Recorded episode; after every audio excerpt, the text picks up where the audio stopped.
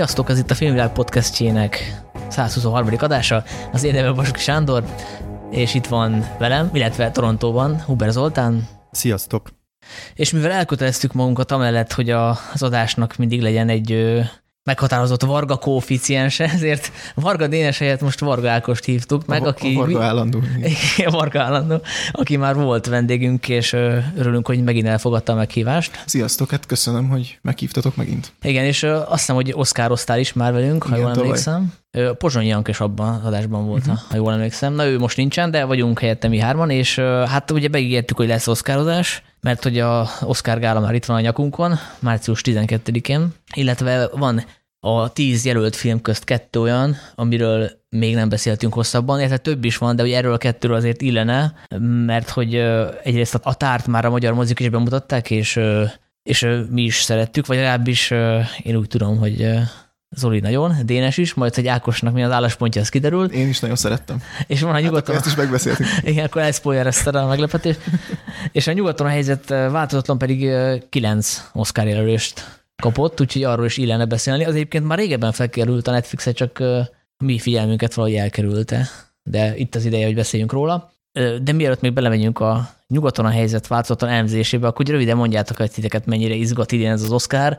Abból a szempontból szerintem ez most egy picit csalódás lesz már egy előre, mert hogy a tavalyhoz képest mindenképpen unalmasabb lesz. Tehát, hogyha itt valakit nem rúgnak meg, nem pofoznak meg, úgy, nem tavaly. Tehát, hogy, meg, igen, tehát ez akkora szenzáció volt tavaly, hogy egyszerűen, ha, ha most csak annyi történik, hogy kiosztják a díjakat, hát akkor az dögunalom lesz. Hát de lehet, hogy meg készülnek valamivel, nem tudom, valakire rásik egy vödör ö, festék, vagy ö, nem tudom, beszabadul egy kutya, nem tudom, ilyenekre gondolnék. Mert most nyilván, hogyha most megrúgnak valakit, pofon helyett az, az nem, az unalmas, de nem tudom, valami, valami, valami hátha. De hát egyébként a sokat elárul a tavalyi gáláról, hogy már igazából közvetlen utána sem arról beszélgetett a, a, már a szakma sem, a bulvár meg aztán pláne, hogy melyik film nyert és megérdemelten vagy nem tudom, hanem, hanem arról, hogy, hogy a pofon, és hogy ez miért nem lett lekeverve, és nem tudom, szóval, hogy ilyen formán valóban csalódást keltő, már lehet, hogy bulvár értékben csalódást keltő lesz, viszont olyan szempontból meg nem, hogy szerintem sokkal kiszámíthatatlanabb idén a, a mezőny, tehát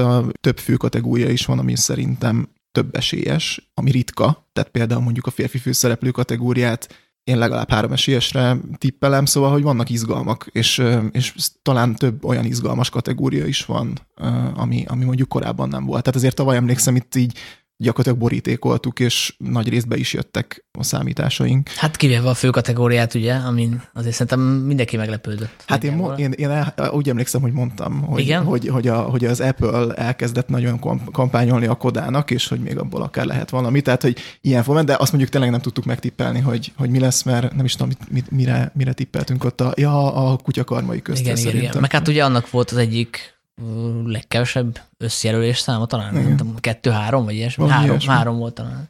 Ja, úgyhogy az mindenképpen meglepetés.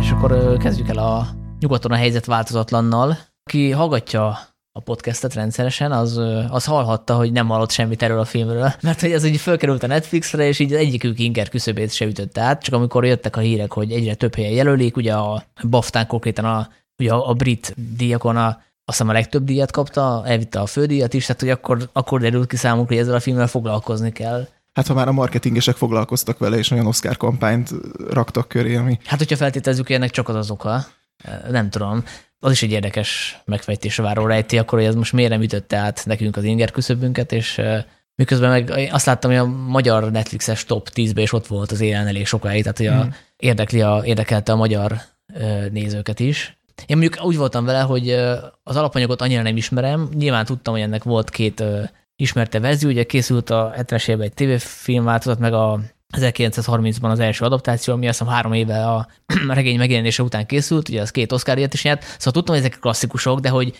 nekem az első gondolatom az volt, hogy van egy ilyen klasszikus regény, ebből készült egy klasszikus film, akkor mi szükség van rá, hogy ebből készítsenek egy, egy filmes adaptációt. Még egyszer. Ez nem csak a mi inger küszöbünket nem ütött át, hanem ennek a filmnek a premierje egyébként a Torontói Filmfesztiválon volt, és én 30, nem tudom, valahány filmet néztem, és eszembe nem jutott, hogy ezt megnézzem, és nem is nagyon cikkeztek róla akkor, ugye teljesen más filmekről volt szó, és ez később kezdett így befutni, Úgyhogy ennek szerintem az az oka, hogy ugye tényleg ez egy híres regény, amiből már készült egy nagyon jó adaptáció, amit azért számon tartanak. Másrészt meg szerintem azért a háborús filmekből elég túl kínálat van. Úgyhogy nehéz újat mondani ezen a fronton, és hát majd akkor, hogyha belemegyünk a filmbe, erről beszéltünk, de szerintem csak azért került most így nagyon az érdeklődés középpontja, mert tényleg megtolták a kampányt, és elkezdték díjazni. Egyébként valószínűleg amúgy nem. Meg hát ugye olyan szempontból lehet aktualitása is, hogy ez ugye egy háborús film, és nagyon adja magát kampányolhatóság szempontjából, hogy csúnyán fogalmazzak, hogy, hogy alapvetően ugye nem háborús film, hanem háború ellenes film, arról szól, hogy a háború mindenkinek rossz, hogy ez egy szenvedés, szóval, hogy nyilván egészen könnyű vonatkoztatni az aktuális helyzetre, és, és szerintem ilyen, ilyen szempontból, de egyébként ez szintén a kampányához kapcsolódik, én ezt gondolom, tehát hogy, hogy nagyon jól meglátták azt a lehetőséget, hogy egy ilyen üzenetű filmmel, vagy egy ilyen téziseket megfogalmazó, egyébként nyilván egyetemes, meg, meg univerzális téziseket megfogalmazó filmmel talán lehet, lehet valamit kezdeni egy díszezonban. Meg hát egyébként valószínűleg azért sem volt e körül a felhajtás, mert hogy nincs, nincsenek benne nagy nevek, a rendezője sem kimondottan ismert, tehát hogy ez egy ilyen tudva levő volt, hogy Netflix saját gyártás, de hát azok sokszor olyanok, amilyenek, szóval... Meg szerintem, bocs, az is benne van, hogy a Netflix filmjei idén azért annyira nem jöttek be, tehát hogy nyilván a Netflix ugye valamit meg akar tolni az Oscarra, ez nyilvánvaló, ez látszott az elmúlt években, hogy nagyon nyomulnak, és most valahogy szerintem nem, nem, volt, nem volt olyan, amit be tudtak volna ehelyett hozni, úgyhogy ez egy jó választás ebből a szempontból. Hát én szkeptikus vagyok abban a szempontból, hogy egy jó kampányjal el lehet érni ennyi jelölés, meg ennyi díjat. Szerelmes Shakespeare? Egy-két kategóriában biztos, hogy lehet nagyot gorítani, de hogy folyamatosan több diát adón ö, rekordokat dönteni idézőjelben, mármint ahhoz képest végül is egy német film, és letarolja a, a baftát, az szerintem valószínűleg rekord. Szóval, hogy szerintem azért kell az is, hogy rezonáljon valamiféleképpen a nézőkkel, tehát ezt csak akaraterővel, meg pénzzel, ezt nem lehet végrehajtani szerintem. Én, én nem azt mondom, hogy most ez egy rossz film, és ezt akkor így a semmiből felhozták, de az, hogy három film közül melyik jut, azt szerintem igenis három mondjuk azonos szintű film közül, azt szerintem igenis el lehet érni így.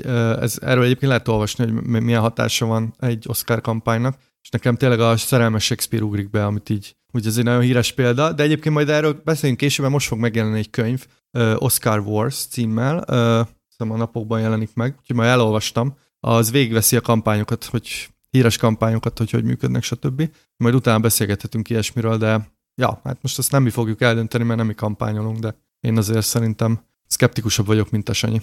Hát abból szempontból, hogy logikus döntés volt szerintem a Netflix-től, hogy ezt megtolják, hogy ez az a film, ami, hogyha mondjuk nem Netflix-el látom, hanem egy mozi bemutatóba, akkor eszembe se jutna, hogy ez egy streaminges film, tehát hogy ez, ez nem, nyilván a netflix készült, de hogy a, amilyen kivitelezése van, amilyen látványos, hát, én egy picit ezért sajnálom is, hogy nem moziban láttam meg. Lehet, hogy azért sem voltam annyira izgatott egy háborús filmnek a lehetőségétől, hogy megnézhetem itt a kis tévémen, ami nem olyan kicsi, de jó, hogy mozivászhoz képest azért. Na, szóval hogy lehet, hogy azért is uh, sikadt el számomra, mert hogy háborús filmet én a moziban nézek meg inkább. De szerintem egyébként felemás ebből a szempontból is a film, tehát a, a csata jelenetek azok tényleg nagyon szépek benne, és nagyon jól meg van koreografálva, gyönyörűen van fölvéve. Ugye az operatőri kategóriában is esélyesnek számít a film az Oscaron, viszont a belsők, tehát például ott a béketárgyalás, ott egy vasúti kocsiban, meg, meg ugye egyébként a belsők azok nekem nagyon tévéfilmesek benne, és, és kicsit itt nekem le is lógtak. Főleg mondom ahhoz képest, hogy, hogy mennyire jól fel vannak téve a, a csata jelenetek, amik egyébként hát mondjuk az 1917-hez képest még így sincsenek szerintem sehol. Tehát. De hogy, de hogy, de hogy én, én, én felemásnak érzem technikailag is a filmet. Jó, hát az 1917 az egy jobb film, szerintem is. Mm, de hogy azt a technikai bravúrt, amit a 1917-nél éreztem, az itt is éreztem helyenként, mert ugye itt is rámennek arra, hogy vágás nélküli nagy jelenetek, amik szerintem azért baromi látványosak, és így az ember elgondolkozik rajta, hogy ezt hogy a fenébe vették, vagy ennyire ennyire hatásos. Na mindegy, miatt ebbe belemegyünk, akkor esetleg, hogyha valaki nem hallott erről a regényről, ami szerintem azért bocsánatos bűn, mert szerintem ez német nyelvterületen, meg angol nyelvterületen klasszikus talán inkább. Szóval, hogy ez a Erik Maria Remarknak a regénye, amit 1929-ben írt. Úgyhogy az előbb rosszul mondtam, nem három év telt az adaptációs a, a film megjelenése közt, hanem csak egy, ami azért szerintem elég meglepő. Pláne egy német nyelvű regényről van szó, aminek eddig kettő angol nyelvű adaptációja készül. Szóval hogy ebből a szempontból egyébként teljesen jogos, hogy most elkészült végre egy az első világháborút német szemszögből bemutató német nyelvű regénynek a német nyelvű adaptációja. Tehát, hogy Úgyhogy még akár azt is mondhatnám, hogy ez egy hiánypotló film, amit így elsőre nem gondoltam volna, amikor megláttam a, címét a Netflixen. Igen, szóval gyakorlatilag arról szól, hogy van egy kisebb baráti társaság, akik egy ilyen német kisvárosba vagy faluból elindulva nagyon lelkesen elindulnak a, a frontra, és hát ugye az történik, ami minden háborús filmben, hogy le kell számolniuk az illúzióikkal, és beragadnak ebbe a több éves állóháborúba, és ugye a rendező el is mondta, hogy itt a koncepció tényleg az volt, hogy semmiféleképpen ne heroizálják ezeket a katonákat, illetve magát a, a szituációt se, tehát hogy itt ne legyen az a konklúzió, hogy a háborúból bármi pozitívum kijöjjön, bármilyen jellemnemesítő dolog, és ugye az, amit mondtál, arra itt most vissza lehet csatolni, hogy hát igen, nagyon nehéz háborús filmbe újat mondani. Ha csak nem azt arra akarsz rámenni, hogy hát a háború az tök jó dolog, és egy ilyen propaganda filmet akarsz csinálni, mondjuk ilyet el tudnék képzelni. A mostani Oroszországban egy ilyen filmet, de hát hogyha nyugaton készül egy háborús film, annak általában az a végkicsengés, hogy ez a világ legborzalmasabb dolga. Szóval ebből a szempontból tényleg, tényleg nagyon nehéz újat, újat mondani, és ez a film sem mond újat igazából. Most nem is arra gondolok, hogy sztori szinten, meg, meg karakterépítés szinten mi a végkicsengése egy háborús filmek, mert nyilván az, hogy a háború szörnyű és pokoli. Az én problémám a háborús filmek nagyon nagy részével az, hogy bármennyire is háború ellenesek, maguk az akciójelenetek zsigeri örömet okoznak, és jó nézni őket, ezért kellemes élményt okoznak, és utána oké, okay, hogy fetrengenek a sárban, tocsog a vér, de maguk ezek a vágás nélküli roham jelenetek azért így megemelik az ember púzusát, és azt érzi, hogy ez király. És ugye van erre tök jó, tök jó ellenpéldák vannak, hogy ezt hogy lehet megkerülni. Uh, nem tudom, a jöjj és lásd, például az, az, az nem érzed, hogy király, akkor nekem még eszembe jut talán a vaskereszt, ahol meg tényleg ilyen iszonyat véres és uh, nagyon nehéz nézni. Úgyhogy szerintem ez a film ebből a szempontból uh, egy kicsit félre megy, mert ahogy mondtátok, tényleg nagyon jól néznek ki ezek az akciójátek, és oké, hogy a, ezek a lövészárkokban lévő emberek ott tényleg nagyon szenvednek, és nagyon, nagyon durva ez az egész szituáció, de maguk az akciójelentek ugyanezt a zsigeri dolgot kiváltják, ami szerintem ezt már e, ezen, ezen kéne valahogy túlendülni technikailag, és szerintem a, a jó háborús filmek azok megpróbálják ezt. Lásd az 1917, ahol ugye az volt a truváj, hogy ott azt hiszem végvágás nélkül megyünk, és... Hát papíron, gyakorlatban volt. Papíron, nyilván el vannak rejtve. Szóval hogy ebben a filmben nem éreztem azt, hogy, hogy, hogy megpróbálna valamit mondani erről a, erről a filmnyelvről, ami a háborús filmhez tapadt, vagy egyáltalán valamit tovább lépni. Ez egy nagyon szépen elmondja ezt a, ezt a szituációt, meg nagyon szépen felmondja, és ebből a szempontból tök jó, meg technikailag is tök jó, csak hogy felmerül a kérdés, hogy jó, ez oké, okay, 2023-ban most azon túl oké, okay, értem, hogy hiánypótló a németeknek, de nekünk vajon hiánypótló? Igen, és egyébként olyan szempontból is, hát nem mondanám korszerűnek, hogy ez is egy ilyen nagyon régi szintén tévéfilmekben is nagyon használt séma, hogy ott vagyunk a fronton a, a kiskatonákkal, és akkor közben vagdosunk a, az asztal mellé a diplomáciai beszélgetésekre, tehát, hogy ezt is azért már így meghaladtuk, mondjuk, hogyha a Dönkerket nézzük, ahol, ahol ugye ott tök jól játszik a Nolan azzal, hogy hogy telik az idő a különböző levegőben, vízben, nem tudom, szárazföldön. Szóval, hogy, hogy igen, rejlett volna szerintem ebben valamiféle potenciál, hogy mondjuk akkor végig maradjunk ezekben a nyírkos patkányokkal, meg, meg lótetemekkel teli lövészárkokban, és akkor tényleg legyen az egész film nem két és fél órás, ahogy egyébként azt hiszem most annyi, hanem, hanem, hanem rövidebb, tömörebb, és tehát, hogy valamiféle egyedi megközelítést én, én, én hiányoltam. De abban egyébként egyetértek Zolival, hogy ez egy igazából egy tisztességesen elmesélt film, egy tök tisztesiparos munka, szóval ilyen szempontból nincsen vele probléma. Hát én nem éreztem úgy, hogy glamorizálná háborús jelenteket, bár nem ezt mondta Zoli nyilvánvalóan, de hogy ugyanazt a zsigeri viszolgást éreztem, mint a jobb háborús filmekben is. Tehát nem is tudom, láttam már olyan háborús filmet, amiben ennyi sár lenne. Tehát itt, itt szerintem itt rekordokat döntöttek azzal, hogy mennyi, mennyi sarat hordtak ott össze. Szóval nekem, tehát nekem nem berült föl, hogy ez itt bármiféle szempontból hősies dolog lenne, vagy mennyire menő lenne. Nem éreztem azt, hogy itt egy akciófilmet néznék. De jó, nyilván ez szubjektív.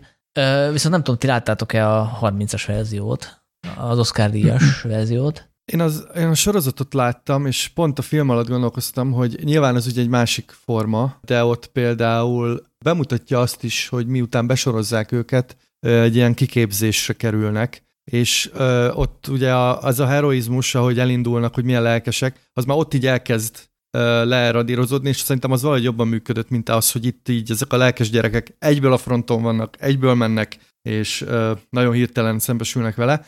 A másik, ami beugrott, hogy van ez a, van ez a jelent, amikor a francia katonával egy ilyen bombatölcsérben marad, nem tudom, emlékeztek, és akkor először öl meg valakit így face to face. És az a, az abban a verzióban az nagyon hosszan ki van tartva, hogy ott nagyon sokáig hörög a francia katona, és ugye ott várja a német katona, hogy kimássen, és hogy valahogy ezeket hiányoltam ebből a filmből, hogy lehet, hogy ezek adtak, ezek adták volna azt a fajta mélységet, ami, amit én hiányoltam. De hát nyilván ugye egy két és fél órás filmben nehéz ezeket megoldani, csak valahogy szerintem a, a súlyokat talán el lehetett volna egy kicsit tolni. Ah, tehát, hogy nem lassított le elégszer a film. Igen, igen, igen. Tehát, hogy én egyébként a, olvasgattam erről, még nem, nem most, nem ennek a filmnek a kapcsán, de az első világháború egy nagyon bizarr háború volt a, a nyugati fronton, mert ugye ezek tényleg nem mozdultak, ezek a frontvonalak, és a katonák az idejüknek a nagyon-nagyon nagy részét igazából semmit tevéssel töltötték. Az átlag katona egyszer vagy kétszer került ki a frontra, és egy-két akcióba vett részt, és az a durva, hogy a, a halálos áldozatok nagyon nagy része az ilyen ö, betegség, a rossz körülmények, stb. éhezés ilyenek miatt volt. És én úgy emlékszem, hogy a, nem olvastam sajnos a regényt, de azt tudom, hogy ebben a, ebbe a, a tévésorozatban er, erre sokkal, de sokkal nagyobb hangsúlyt fektettek. Tehát nagy, nagy volt a kontraszt ugye a két a csaták, és az, az meg, meg, meg e között, és uh, valahogy én ezt, ezt hiányoltam, de hát nyilván most nem szabad számon kérni egy filme, hogy mi nem, mert hogy azt kell, azt kell nézni, hogy mi az, de talán, talán itt jobban lehetett volna ezzel játszani. Viszont szerintem ami nagyon jól működik benne, az a, az a felütése, és talán ezért is érezhetett Sanyi azt szerintem, hogy, hogy én legalábbis emiatt éreztem azt, hogy próbálja kerülni ezt a heroizálást, hogy Ugye egyrészt olyan ponton kapcsolódunk be a háborúba, amikor már tök egyértelmű, hogy a németek ezt el fogják bukni, és, és nagyon, szerintem nagyon jól működik az a nyitány, hogy egy katonai egyenruhának az útját látjuk lényegében, és, és szerintem ott az nagyon szépen összefoglalja, hogy, hogy milyen háborús gépezet zakatol igazából, és hogy ezek a srácok, ezek abszolút alkalmatlanok fizikailag is, szellemileg is, lelkileg is arra, hogy, hogy kimenjenek a frontra, és, és ők már tényleg ez az utolsó csapat, akiket csak azért küldenek a darálóba, mert hogy elfogytak az emberek, és szerintem ezzel a, a, ezzel a motivummal, ahogy, ahogy látjuk ezt az egyenruhát, gyakorlatilag hogy leveszik egy másik halott katonáról, és akkor eltisztítják, nem tudom, és akkor ott megkapja ez a szerencsétlen srác, akit utána követünk, nagyon jól belehelyez ebbe a dinamikába, és én, és én egy kicsit így meg is örültem, hogy hát akkor ez így ilyen lesz végig, hogy így, hogy így kicsit ilyen, ilyen kreatívan, vagy, vagy, vagy, vagy nem tudom, újszerűen közelít, vagy, vagy tehát voltak, vagy mint hogyha ez egy jó megoldás, és akkor innentől kezdve ilyen, ilyen jóféle flow lesz ebben a filmben, aztán, aztán valahogy így beáll egy ilyen tradicionális storytellingbe. Igen, egyébként ez a nyitás azt szerintem a, az új verziónak a találmánya, már valószínűleg a regényben is benne van, de én úgy tudom, hogy a, a regény az sokkal közelebb áll a, a 30-as filmhez, amit én, amit én megnéztem, azért is kérdeztem tőletek, mm. hogy, hogy láttátok-e, hogy az, az például azzal kezdődik, hogy van egy nagy felvonulás, ugye már akkor is nyilvánvaló, hogy valószínűleg ez a csata el lett veszítve, de akkor még nagyon lelkesek az emberek, főleg a, a tanár a diákoknak az osztályában, mert ugye osztálytársakról van szó, szóval nem tudom, hogy a tanár figurája szerepele a Netflixes verzióban, most nem ugrik be, de talán nem, ugye? Hát ö, ott szónokol valaki, aki talán az igazgató, azt ugye nem tudjuk, hogy ki, de Aha. tudjátok, ott a suliba szónokol egy ember, szerintem az a tanárnak a Hát nem, a 30-as verzióban konkrétan úgy kezdődik, hogy megy egy óriás nagy felvonulás az utcán, tehát nem tudom, több tízezer ember, és az iskola ablakai ránéznek pont erre a felvonulásra, és közben a tanárat órát tart, és itt vannak az ajtók, az ablakok, és ő gyakorlatilag fellelkesülve besoroztatja a gyerekeket, tehát hogy elmondja, hogy a másik osztályból nagyon sokan jelentkeztek, gyakorlatilag az egész osztály, és hát hogy én is éreznék némi büszkeséget, hogyha ti is jelentkeznétek, és akkor nyilván összes gyerek jelentkezik, mindenki felelkesült arccal, ugye 30-ban járunk, még a néma filmes esztétikát használja a Louis Milestone a rendező, és nagyon meggyőző az jelenet, és, és abban is vannak erős részek, például, hogy amikor a frontra érkeznek, akkor kiderül, hogy a, egykori postásuk az most uh, valahogy tiszt lett, tehát így föl, földolgozta magát tiszt státuszba pár hét alatt, és ő parancsolgat neki, tehát hogy a korábban lenézett postás, ugye, aki a kutyától is fél, az most hirtelen ilyen hatalmi pozícióba találja magát, és az is nagyon árulkodó. Szóval hogy azt a filmet én ajánlom mindenkinek. Nyilván nem véletlenül számít klasszikusnak, és hát az a technika, ami ma létezik, az nyilván akkor nem állt rendelkezésre, de hogy így is meggyőzőek azok a csatajelenetek, ott úgy adják meg ezt a fajta háborús hangulatot, hogy, hogy átadja, hogy átadja a rendező, hogy a robbanások hangjai nagyon erősek, és ez a, ezt a fütyülő hangot halljuk állandóan. Mm. Tudjátok, amikor becsapódik mm. a gránát. Nem tudom, az új verzióban aztán nincs benne, de ott gyakorlatilag állandóan ezt halljuk, hogy fütyülnek a bombák, fütyülnek a bombák, és az, az egy olyan nyomasztó érzést átadja nézőnek, hogy uh, talán még néha hatásosabb is, mint ez a 22-es verzió. Mm. Úgyhogy uh, én mindenképpen ajánlom azt a, azt a verziót is. Egyébként, bocsánat, a hangkeverés az szerintem ebben az újban is nagyon jó. Én, én emiatt sajnáltam, hogy, hogy ez nem mozis élmény, tehát uh, azért itt a, a nagyon erősen megtámogatják hangulis van nyilván egy, egy komplexebb formában, mint mondjuk a, a, a 30-as, 30 években engedte a technika, szóval az azt szerintem most is egyben van.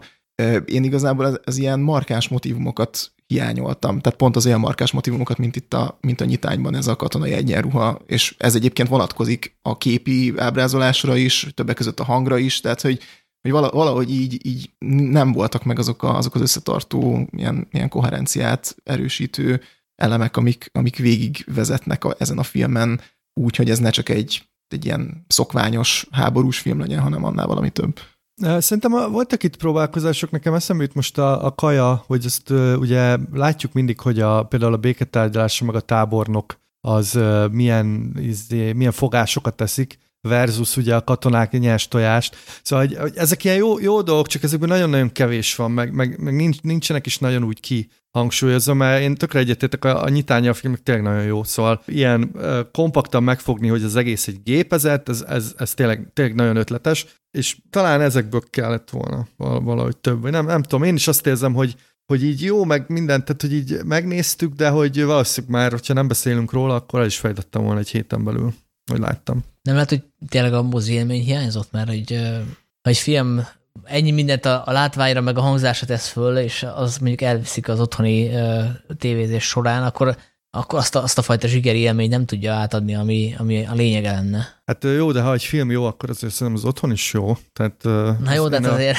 Én érted, én az RRR-t is otthon láttam először, és azért nem mondanám, hogy, hogy így nem volt hatásos, érted? Szóval... Lehet, hogyha mozivátor elősz, akkor, akkor gyakorlatilag megőrülsz. Hát annyira leolvad az agyat tőle, hogy azóta már megnéztem hát, aztán megnéztem moziba is. Magadra tetováltad volna, és hát többi, stb. Már lenne egy natu-natu tetoválásod. Ja, ja. Igen. A, egyébként még ami eszembe jutott, hogy, hogy nagyvászon, és, és beugrott a főszereplő srácnak az arca, aki nekem nagyon-nagyon emlékeztetett a Jöjj és Lásd főszereplőjére. Nem tudom, hogy ez Kicsit szándékos igen. rájátszása, vagy nem, de például ő, őt nagyon, tehát ő egy nagyon jó találat, és igazából hozza azt, amit, és ez szintén nem újdonság, vagy hát láttuk már ilyet, de hogy nagyon jól hozza azt a, azt a naív fiatalt, aki, aki megtapasztalja a háborút. Igen, őt én is ki akartam emelni, Félix Kamerernek hívják, és ez az első filmszerepe, ha jól tudom. Úgyhogy igen, igen, jó talált volt. És ha már szóba kerültek a béketárgyalások, hogy szükség volt-e azokra a vonatos jelenetekre, ahol ugye látjuk, hogy egy luxus szerelvényben a francia meg a német vezetés tárgyal. Hát én egy rendező interjút hallgattam, és ott kiderült, hogy a hogy ez a figura, akit a Daniel Brühl játszik, ez a Matthias Erzberger, hogy ő egy ilyen kicsit ilyen, ilyen félreértett, félreértett figura, tehát hogy nyilván ő, ő kötötte meg a tűzszünetet, és emiatt ugye nem lett olyan kedvelt figura, gondolom kicsit hasonló, mint a mi görgéink. Szóval, de hogy ennek ellenére ő, ő érdemel némi elismerést, tehát hogy ez van szöveg ilyen hiánypótlás német oldalról, hogy az ő szállát jobban bemutatják. Egyébként vele 1921-ben egy ö, ö, szélsőjobboldali terrorista csoport végzett. Szóval az ő élete önmagában is érdekes valószínűleg. De hát nyilvánvalóan ez nekünk kevésbé izgalmas, mint egy német nézőnek. Igen, de szerintem így az is fontos, hogy itt a béketárgyaláson már feldereng, hogy azért ez a, az a béke ez magában rejtette a második világháborút, ugye ezt erről sokat lehet olvasni, hogy mivel megalázták a vesztest, és ne, tényleg nem, nem kezelték egyenrangú félként, hanem, hanem tényleg ez a megalázni a vesztest, és minél nagyobb ilyen terheket róni rá, stb. Ez már önmagában rejtette azt, hogy, hogy lesz még egy világháború, és szerintem ezt így azért csugalja a, a film, még hogyha nem is ismered a történelmi kontextust. Ugyanez a, a farmer, tudjátok, amikor a, a kisfia lövi le gyakorlatilag a, az egyik katonát, hogy, hogy gyakorlatilag újra termelődik a háború, és hogy a következő generáció ugyanúgy gyűlöli majd egymást. Ezek szerintem nyilván ilyen tudatos rendezői sugallatok, amik szerintem azért mondjuk jó pofák. Jó pofa, igen. Hát azt is olvastam, hogy ez a németekben kevésbé volt benne ez a első világháború és a második összekötése, mert hogy ők annyira annyira szégyelték magukat a második világháború miatt, meg hogy annyira traumatikus volt ez a számukra, mármint abban a szempontból, hogy szembe kellett nézni, hogy mit tettek, hogy, hogy azért a filmjeik többsége a második világháborúval foglalkozik, tehát hogy náluk tényleg elhanyagolt volt az első világháború, míg máshol sokkal egyértelműbben kezelik, hogy az a kettő világháború gyakorlatilag egymásból következett. Igen. Úgyhogy igen, még egy, még egy dolog, ami, ami miatt mondjuk egy németnek ez érdekesebb ez a film. De egyébként alapból az első világháború szerintem filmben is kevesebbet tárgyalt. Most ugye az elmúlt néhány évben volt, oké, okay, egy 1917, meg, meg, meg ez a film, én másra nem emlékszem, de még egy, lehet, hogy volt más is, de egy egyébként azért összehasonlítva, hogy a második világháborúval mennyi film foglalkozott, azért az elenyésző pedig van. Meg a magyar filmben is így van ez. Abszolút. A, igen, igen, igen, igen. Hát jó, de hogyha belegondoltok, a második világháború sokkal inkább filmre kínálkozik, ugye ott vannak a gonosz nácik, uh, ilyen iszonyú erős szimbólumrendszerrel, az amerikaiak ugye sokkal jobban bevonódtak, mint az első világháborúban, sokkal hamarabb, uh, ugye ott volt a japán oldal a második világháborúban, tehát hogy ha filmes szempontból nézzük, azért tényleg nagyon hálás. Most ezt tudom, hogy szörnyű ilyet mondani, de de sokkal hálásabb téma a második világháború, mint az első, ahol ugye tényleg két... Álltak. Igen, tehát hogy így birodalmak álltak egymással szembe, ö, igazából az, hogy most ki a jó, meg ki a rossz, azt nehéz eldönteni, vagy hát nyilván szemléletkérdés, azért a, a nácik versus a nem tudom, a szövetségesek ott elég egyértelmű, hogy ki a jó és ki a rossz, tehát hogy azt, azt, azt nem kell magyarázni. Úgyhogy, ja, hát egyszerűen tényleg filmes szempontból hasznosabb, de ja, ebbe igazatok van, hogy szerintem itt, itt még lennének biztos témák, meg, meg izgalmas sztorik, amiket fel lehetne dolgozni. Egyébként, bocsánat, talán még ebben, ebben sikeres a nyugaton a helyzet változatlan, hogy, tehát, hogy nem annyira ezt a fekete-fehér dolgot erőlteti, hogy van a jó, és akkor vele szemben áll a rossz, hanem, hanem jól meg tudja ragadni azt a, azt a tézist, ami egy, nyilván egy elkoptatott tézis, de hogy, de hogy nagyon jól tudja működtetni azt, hogy itt mindenki a háborúnak a, az áldozata, és akkor mindenkinek a feje fölött ott lebeg ez, a, ez az egész borzalom, és, és nincsenek, nincsenek ilyen óriási hősök, nincsenek szupergonoszok, hanem mindenki próbál valahogy életben maradni ebben a felborult világrendben, szóval ebben, ebben szerintem egész jól működik. Igen, nekem az is tetszett, hogy az ellenség katonáit hát úgy mutatja meg arctalanul, kvázi, hogy ilyen, úgy, úgy jelentenek fenyegetést a, a nézőpont karaktereinkre, hogy közben azért nem démonizálja őket annyira. Tehát, hogy ez ilyen szükségszerűnek tűnik, hogy, hogy ők lemészároltatnak, de hogy nem azért, mert az ellenfél az ennyire különösen kegyetlen lenne, hanem főleg azért, mert hogy a, a német vezetés az nem vesz tudomást arról, hogy ez egy veszett háború, és hajszolja bele őket. Tehát, hogy nekem ez teljesen átjött, anélkül, hogy mondjuk most újra olvastam volna a történelmkönyvnek a vonatkozó fejezeteit. Jó, még valami? Nekem nem mondom, nekem tényleg ez a ez a fura ebbe a filmben, hogy, hogy így tök jó meg minden, de hogy valahogy, valahogy olyan, olyan ürességet hagy, hagyott bennem. Tehát, hogy tényleg ez, a, ez amikor valamit így jól megcsinálnak, meg, meg tényleg oda van téve minden, de, de valahogy nem lesz több, mint ami. És Még én az 1917-tel kapcsolatban is ezt éreztem. Mm. Picit. Igen, tehát ez 1917 meg ugye inkább az, hogy ez a filmnyelvi truváj, amit kitalált, az így önálló életre kell, és csak ott el is felejted meg, hogy miről szólt azon kívül, hogy tehát ez, ez, ez ennek a ennek a rákfenéje. Hát igen, hogyha készül most egy háborús film, akkor annak kell, hogy legyen valami, valami trüvája. Tehát, hogy vagy technikailag, vagy, vagy a narra, narratíva mentén, vagy bár, bármi, amit elüt az előző háborús filmektől. Ez viszont egy klasszikus regénynek az adaptációja, tehát olyan túl sok mindent azért nem lehetett megváltoztatni. Hát igen, nem, igazából én is így voltam ezzel, hogy így mellettem is elment egy picit, vagy hát így így, így, így átment rajtam ez a film, és akkor így hát jó, ezt is láttuk. Átmosod, de nem a jó értelemben. Igen, igen. igen. De egyébként az, abban egyetértek, tehát én sem vagyok a felt, hogy ilyen, ilyen feltétel nélkül rajongója az 1917-nek, hogy tényleg technikai értelemben bravúr az a film, de, de például talán a, a háborús dinamika ábrázolását tekintve még felszínesebb is egy kicsit, mint a, mint a nyugaton a helyzet változatlan.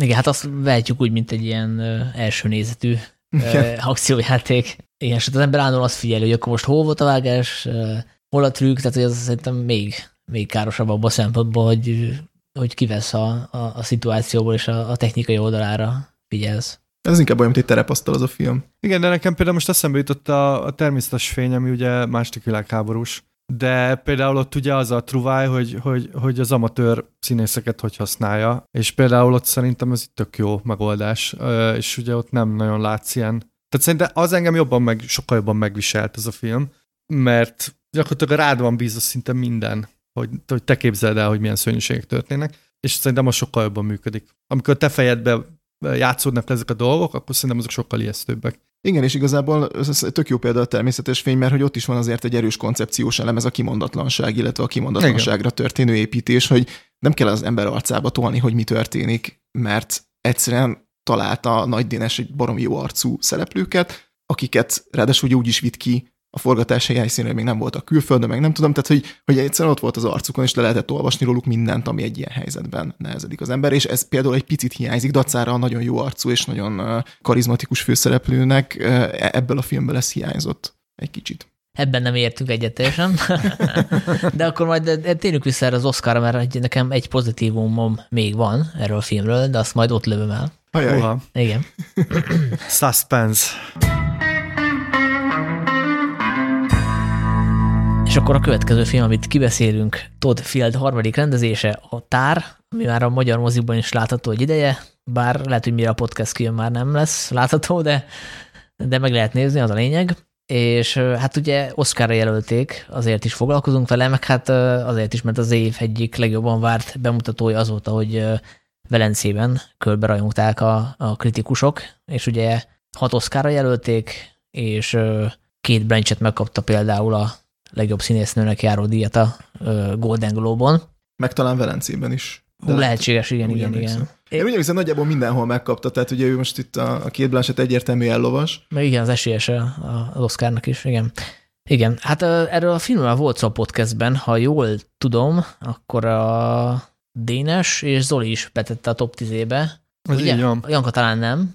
Én se tettem be, mert hogy én úgy voltam vele, hogy ezt én moziban szeretném megnézni, és azért is, mert hogy nagyon jókat mondtak róla Zoliék. Úgyhogy én nagyon lelkes voltam, többek között azért is, mert hogy ez egy 158 perces film, de egyrészt az Zoliék is azt mondták, hogy ez el fog repülni, ez a 158, tehát hogy ez, ez nagyon megy. Meg van egy másik podcast, amit én hallgatok, egyébként ez egy kanadai podcast, amit, amit ilyen nagyon mainstream arcok csinálnak, tehát ők nem a művészfilmeket kedvelik általában, ilyen játékfejlesztők egyébként, és hát ők is nagyon-nagyon lelkesek voltak, hogy tényleg hát ez az év film, és hát ez gyakorlatilag elrepül.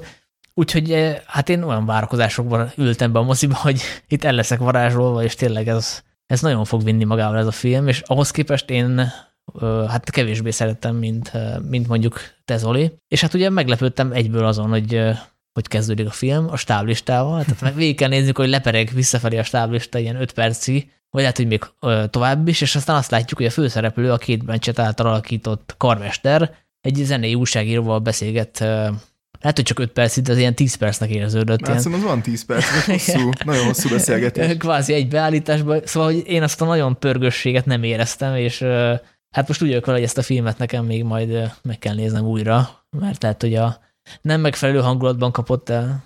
Akkor te olyan vagy, mint az egyszerű újságolvasó, hogy nem nagyon figyeltél arra, hogy mit mondunk, a, amikor a top listán beszéltünk róla, azon kívül, hogy, hogy mert hogy pont azt mondtuk, hogy ez a film kérdéseket intéz hozzád, és hát kihívásokat, inkább azt mondom, kihívásokat intéz feléd, aminek szerintem a része az is, ahogy kezeli az időt, és szerintem a, nagyon fontos ez például, hogy ahogy kezdődik. Tehát, hogy ez nem véletlenül kezdődik így, nem azért kezdődik így, mert a rendező azt akarja, hogy nem tudom, nyújtsuk a játékidőt, és akkor így ezek milyen jó kis megoldások, hogy még öt perc, még öt perc, hanem pontosan egy bizonyos fajta befogadói helyzetbe helyez bele. Úgyhogy hát sajnálom, hogy akkor félrevezettünk, de akkor csak a főcímet olvastad. Tehát, hogy azért repül el ez a film, mert hogy nagyon sok minden lehet gondolkozni közben, nem azért repül el a film, mert nem tudom, ilyen crank szintű vágások vannak benne. Hát nyilvánvalóan másodszor máshogy fogom nézni, tehát akkor valószínűleg kap egy másik jelentés réteget ez a beszélgetés a film elején, amiből egyébként van még több hasonló is, tehát ugye a, a Blanchett karakternek van egy mentora,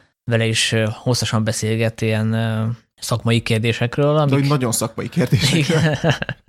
Igen, és egyébként ezt is hallottam, illetve olvastam, hogy nyilvánvalóan nem kell ezeket mind érteni, tehát hogy neked nem kell klasszikus zenei szakértőnek lenni, hogy tud élvezni ezt a filmet, tehát hogy itt nem feltétlenül az a lényeg, amit mond, és nem kell százszázalékosan megérteni, de szerintem ez, ez nehezebb film annál, mint amilyennek esetleg reklámozzák, meg amilyennek a hype alapján tűnhet. Viszont nem biztos, hogy el, mindenki tudja, hogy miről van szó, szóval hogy nagyon röviden arról van szó, hogy van ez a Lydia Tár nevű figura, akit a két Blanchett alakít, aki a berlini filmharmonikusoknak az első női karmestere, és ő egy ilyen nagy feladatra készül, a Mahlernek az ötödik szimfóniáját akarja feldolgozni, nem tudom, hogy mondják, levezényelni, előadni.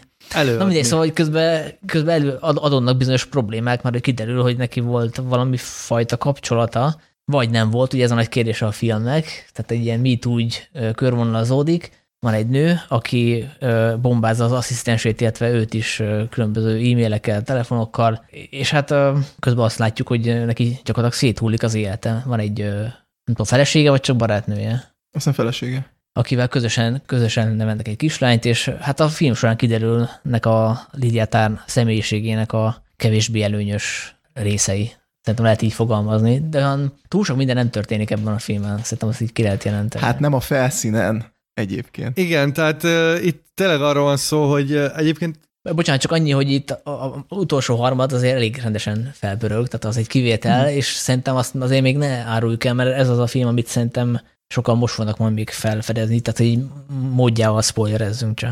Uh, igen, szóval ezt, ezt én több kritikából olvastam. Uh, érdekes a filmnek a kritikai uh, megítélése, mert hogy vala, valakik nagyon szeretik, de, de például az angol száz, meg főleg amerikai oldalon nagyon neves lapok kritikusai, a New Yorker például le, nagyon lehúzta, és pont azért, amit mondasz, hogy hát mik ezek az ilyen komoly zenei fejtegetések, meg hogy ez, ez, ezek tényleg ilyen, tényleg ilyen unalmas üres járatok, és hogy ez egy ilyen nagyon felfújt lufi. Hát szerintem meg pont arról van szó, hogy ez a film megpróbál egy olyan helyzetbe hozni, ahonnan nem kapsz egyértelmű válaszokat. És nem csak arra gondolok, hogy Szerintem az is kérdéses, hogy itt pontosan mik történtek ezzel a karakterrel, meg hogy, hogy milyen viszonyai vannak, de, de ugye a fő kérdés az, hogy ő egyáltalán jó-e. Tehát, hogy ugye látjuk azt, hogy, hogy ilyen nagyon menő interjúkat ad, meg hogy nem tudom, a, berlini filharmonikusok, ami egy nagyon híres zenekar, annak a vezetője, stb. De hogy ugye az átlagnéző nem komoly zenei szakértő, ezért nem tudjuk eldönteni, hogy ő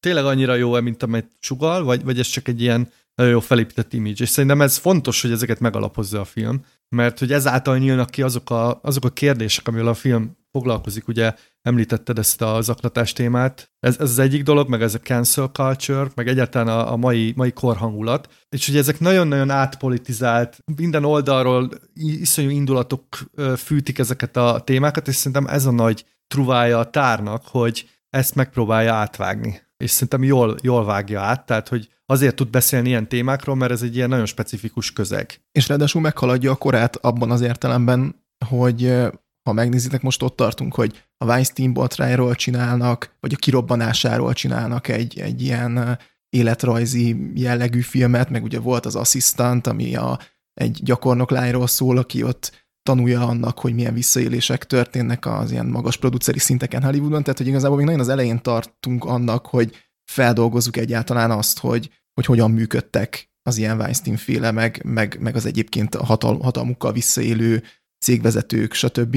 És ez a film ez pedig páros lábbal áll bele abba, hogy, hogy mi van, hogyha az egész megközelítés rossz, vagy tehát, hogy ahogy én hevesen bólogattam, amikor a podcastben beszélgetetek erről, hogy kérdéseket tesz föl, én is ebben látom az erejét, hogy, hogy igazából elgondolkodtad, hogy hú, de várjál már, most akkor most akkor itt mi van? És ezt, ezt a, egy, egy olyan nőt követsz, akiről nem biztos, hogy el tudod dönteni, hogy ő most egy iszonyatosan toxikus személyiség, egy egyszerűen stratéga, vagy egy, vagy egy ilyen diplomáciai készséggel rendelkező nő, aki, aki hajlamos elmérni azt, hogy kivel mit lehet megtenni, vagy egyáltalán szimpatikus-e, nem szimpatikus, tényleg egy zseni. Szóval igen, ez, ez, ezek a játékok szerintem azok, amik, amikre nem biztos, hogy fel van úgy, úgy általánosságban készülve akár mondjuk a kritika is, vagy, a, vagy, vagy, vagy így a szakma, vagy, vagy a közönség, mert hogy nem nagyon láttunk még olyat, hogy egy ennyire friss jelenségről, mint a MeToo, vagy mint a cancel culture, ilyen provokatív kérdéseket megfogalmazó filmek készüljenek. Ja, egyébként a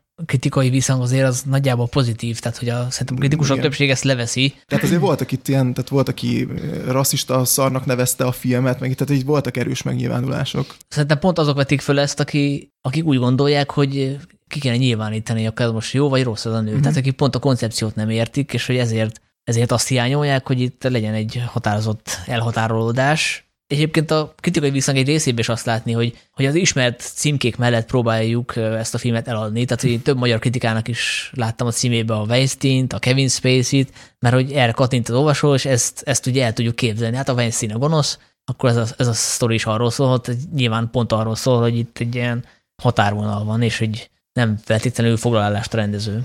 Bocs, Zoli, te akartál még mondani? De csak annyit akartam mondani, amit Ákos te hozzád kapcsolódva, hogy ez a film már tehát szomorú, hogy forradalminak kérdődik azért, mert hogy felnőttnek tekinti a nézőt. Tényleg annyira, annyira ilyen le, lebutított narratívákat kapunk mostanában, ugye attól függ, hogy milyen echo chamberbe vagy, vagy milyen a kis buborékod, ugye megkapod ezeket a nagyon fekete-fehérre lesatírozott narratívákat, és hát sajnos nagyon kevés ilyen film van már. Vagy lehet, hogy én öregszem, vagy olyan kezdek ilyen izé lenni, hogy régen minden jobb volt, de, de hogy, de hogy itt, itt nekem szabályosan ilyen friss élmény volt, hogy, hogy nem, nem kaptam meg ezt, hanem, hanem pont azt kaptam, hogy hát ezt döntsd el te, hát most felnőtt ember vagy, mutatok neked egy karaktert, akinek egész nagy spektrumot járunk be vele, és, és, és tessék. És ez szerintem egy nagyon-nagyon izgalmas dolog. Meg ugye a Todd Field azért egy ügyes bűvész mutatványt elkövet, illetve többet is elkövet, mert hogyha ugye ezt a történetet elmeséli egy fehér férfivel, akkor már is más a lányzó fekvése, de ugye itt nem csak arról van szó, hogy egy nőről van szó, de egy leszbikus nőről van szó, tehát ez egyfajta ilyen páncélt jelent a, a vádak egy részéről, hogy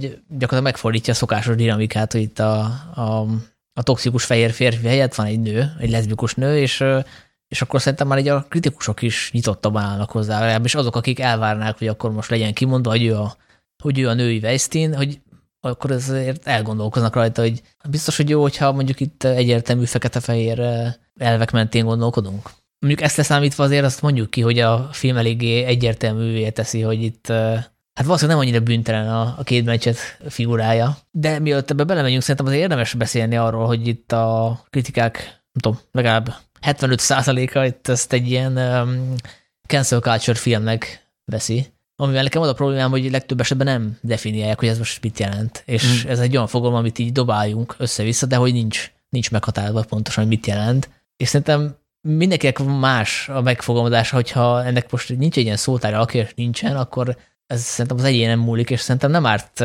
meghatározni, hogy most mi, mit értünk az alatt. Mert hogyha például én most kirúgnám az Zolit, mert nem tudom, élőadásban itt elkezdeni böfögni, meg nem tudom, ilyen dolgokat csinálni, és történetesen a filmvilág podcastek lenne egy ilyen etikai kódex, és lenne írva, hogy nem szabad böfögni adás közben, akkor szerintem az olyan nem kiáltatnak cancel culture mert hogy a szerződés ellen vétett, és ezért megkapta a következményt, tehát hogyha valakit kirúgnak az állásából, mert olyasmit elkövetett, amit nem követett volna el, akkor azt szerintem nem cancel culture. Szerintem ott lép be ez a fogalom, amikor a, amikor úgy veszíted az állásodat, hogy, hogy egy ilyen tömegnyomásra, egy ilyen általában online megnyilvánuló tömegnyomásra, és, és mondjuk a, aki téged kirúg, az valószínűleg nem is rúgnak ki, mert mondjuk elégedett a munkáddal, de hogy azt látja, hogy nagyon sokan lázadoznak ez ellen a Twitteren mondjuk, és ő jobbnak lát téged elbocsátani, még úgy is, hogy ő azt gondolja, hogy te erre nem szolgáltál rá. Hát meg van egy másik szempont itt, hogy képzeld, hogy kirúgsz engem a böfögésem miatt, és aztán felvételt lizek mondjuk a Filmhú podcastjébe, ahol azért nem vesznek fel, mert hogy te elhírezteted, hogy én állna böfögök, pedig csak egyszer böfögtem. De egyébként visszatérve a tár és a cancel culture kapcsolatára, tökre igazad van, tehát ugye ez, ez is egy fontos dolog, hogy definiáljuk végre, vagy egyáltalán határjuk körbe ezt a fogalmat, de szerintem ami miatt a, a kritika rágatja ezt, hogy ez egy cancel culture film, az két-három jelenet, amik persze fontosak a filmben, de ennek a filmnek szerintem nagyon sok rétege van. Szerintem nagyon sok irányból lehet ezt boncolgatni, de ugye van egy ilyen rész, amikor egy Hát ő, hát ő ugye tanít is, tehát ez a karmester tanít, és az egyik tanítványa nem akar vagy egy izlandi zeneszerző nőnek a művét játsz, és akkor ott kipattan egy vita, hogy akkor miért nem mondja a srác, hogy ő ugye nem tudom milyen szexuális, és ő a heterofehér férfiak zenét nem hajlandó feldolgozni. Ja, Bach, Bachról van szó. És igen. Bachról van szó, igen, meg hogy Bach mit csinált, meg, meg hogy Beethoven erőszakos, vagy nem tudom,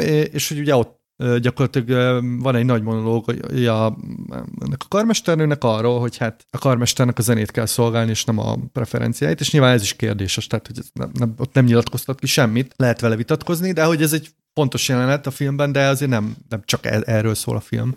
Hát ugye később is történnek dolgok, csak az spoileres lenne, csak bocsánat. Igen. Hát utána igen, hogy mi történik, még, még igen, tehát hogy nyilván utána... Meg hát a filmnek a végkifejlete utolsó... az kötető, ez az úgynevezett cancel culture-hez. Igen, de egyébként ugyanígy, ahogy mondtad Zoli, hogy sok rétege van a filmnek, ezt lehet egy megörülés történetként is nézni lényegében, mert azért nagyon sokszor játszik azzal, hogy például a hangok, amiket hall, az vajon a fejében van-e, eszembe jutott rögtön a Vérezetek úrnak a memóriája, ahol Tilda Swinton jár ugyanígy, hogy hangokat hall a fejébe, és akkor megpróbál utána menni, uh, hasonlóan ilyen elitértelmiségi uh, karakterként. Uh, szóval, hogy, szóval, hogy azért sok, sok, sok témába belekap, de hogy ezekben szerintem nem úgy kap, vagy valószínűleg egyébként a karakter az, ami, ami nagyon jól vonza magához, vagy nagyon jól működteti ezt, ezt a sok mindent, ami, ami ebben a filmben benne van, és leginkább egyébként tényleg kérdésfeltevések szintjén van benne, de hogy de tényleg sok mindenen lehet rágódni, és például ilyen a, a, a megőrülés történet is, és egyébként engem le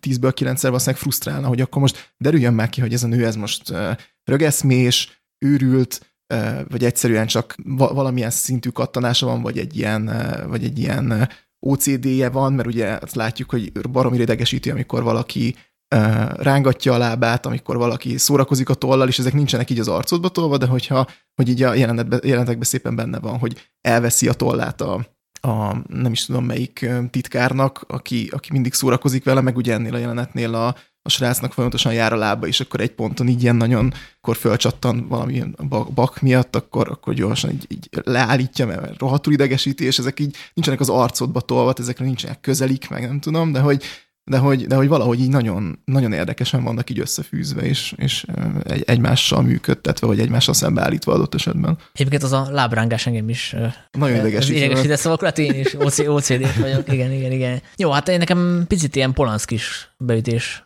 volt helyenként, amikor ugye egy, átcsap egy ilyen őrületbe, és nem tudjuk eldönteni, tehát a Polanszkinek voltak ilyen filmjei, ami ezzel játszott el, hogy megőrül az egyén, és ott mondjuk általában kiderül, hogy tényleg megőrül, de itt, itt ugye kétségek között vagyunk hagyva. Hát ami nekem még tetszett, hogy tényleg beláttuk egy olyan világban, amit azért kevésbé ismerünk, tehát ezt a, komoly zenének a világát, a karmesterek világát, és én meg is hallgattam egy-két olyan podcastet, ahol konkrétan karmestert hívtak vendégnek, hogy mondja már el, hogy most amit látunk, az mennyire hiteles, és hogy tényleg így néz ki ez a világ belülről, illetve, hogy válaszolj meg azt a kérdést, amit azt hiszem Zoli vagy Ákos te is föltetti az elején, hogy akkor most mi nézők el tudjuk-e dönteni, hogy ő tényleg tehetséges, vagy csak fel van hype mármint Lídia Tár, mint karmester, és hát az a meghívott karmester vendég azt mondta, hogy, hogy az alapján, amit a filmben látunk, az alapján el kell fogadnunk, hogy a Lídia Tár tényleg, tényleg tehetséges karmester, tehát hogy ő tényleg, tényleg egy kvázi zseni, és ebben a szempontból jó munkát végzett a... A magyar karmester. Igen, igen aki, aki betanította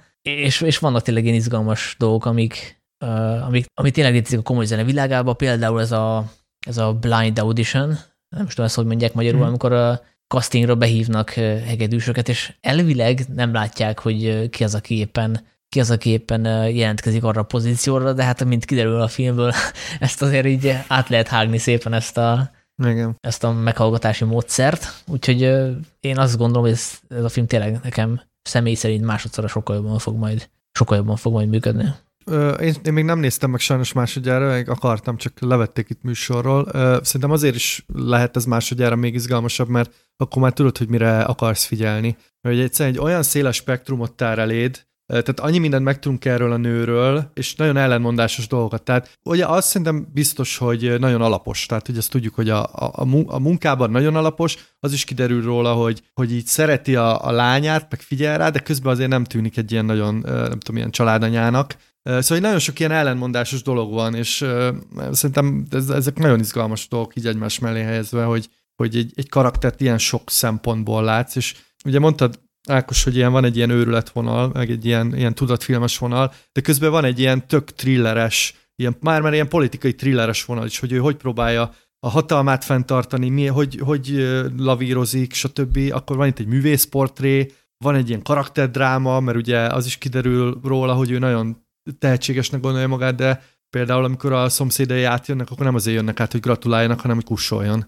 Ez, ezek is ilyen no, zseniális az nem jelenetek. Semmit, a laikusok nem értik a zenét. Igen, Szerintem az igen. a legviccesebb jelenet. Nagyon vicces. A, a film. Ja, ja, ja, szóval sok, sok ilyen irányba elindul, és szerintem nagyon azért gondolom, hogy ez, ez második, harmadikra is még nagyobb élmény lehet, mert hogy akkor És értettetek elsőre mindent erről a hatalmi játszmáról? Én például nem értettem az asszisztens szerepét. Ja, van hmm. neki egy asszisztense, és ugye Szerintem később az derül ki, hogy ő azért nem csak egy sima asszisztens, hanem ő maga is zenész, vagy legalábbis neki van olyan ambíciója, hogy egy megörösödött pozíciót ő töltsön majd be, ami nem egy administratív pozíció, hanem nem is tudom milyen. Igen, hát én, én ahhoz akarok csatlakozni, erre a kérdésre is válaszolva, hogy jót tesz neki az újranézés, én kétszer láttam, és másodjára azért tudtam vele jobban menni, mert elsőre nagyon meg akartam érteni, hogy akkor most mi ez a botrány, hogy most akkor ott mi van, és egyszer látjuk a, az első jelenetben hát, háttal a lányt, aki ez nem tudom mennyire spoiler, ha igen, akkor bocsánat. De mindez szóval, hogy így, így, így másodjára így nagyon, vagy hát így el tudtam fogadni, hogy itt nem arra irányul ez a, vagy nem, nem azt akarja ez a film, hogy ezt a botrányt, ezt minden részletében megértsük, és ezáltal könnyebb volt vele menni.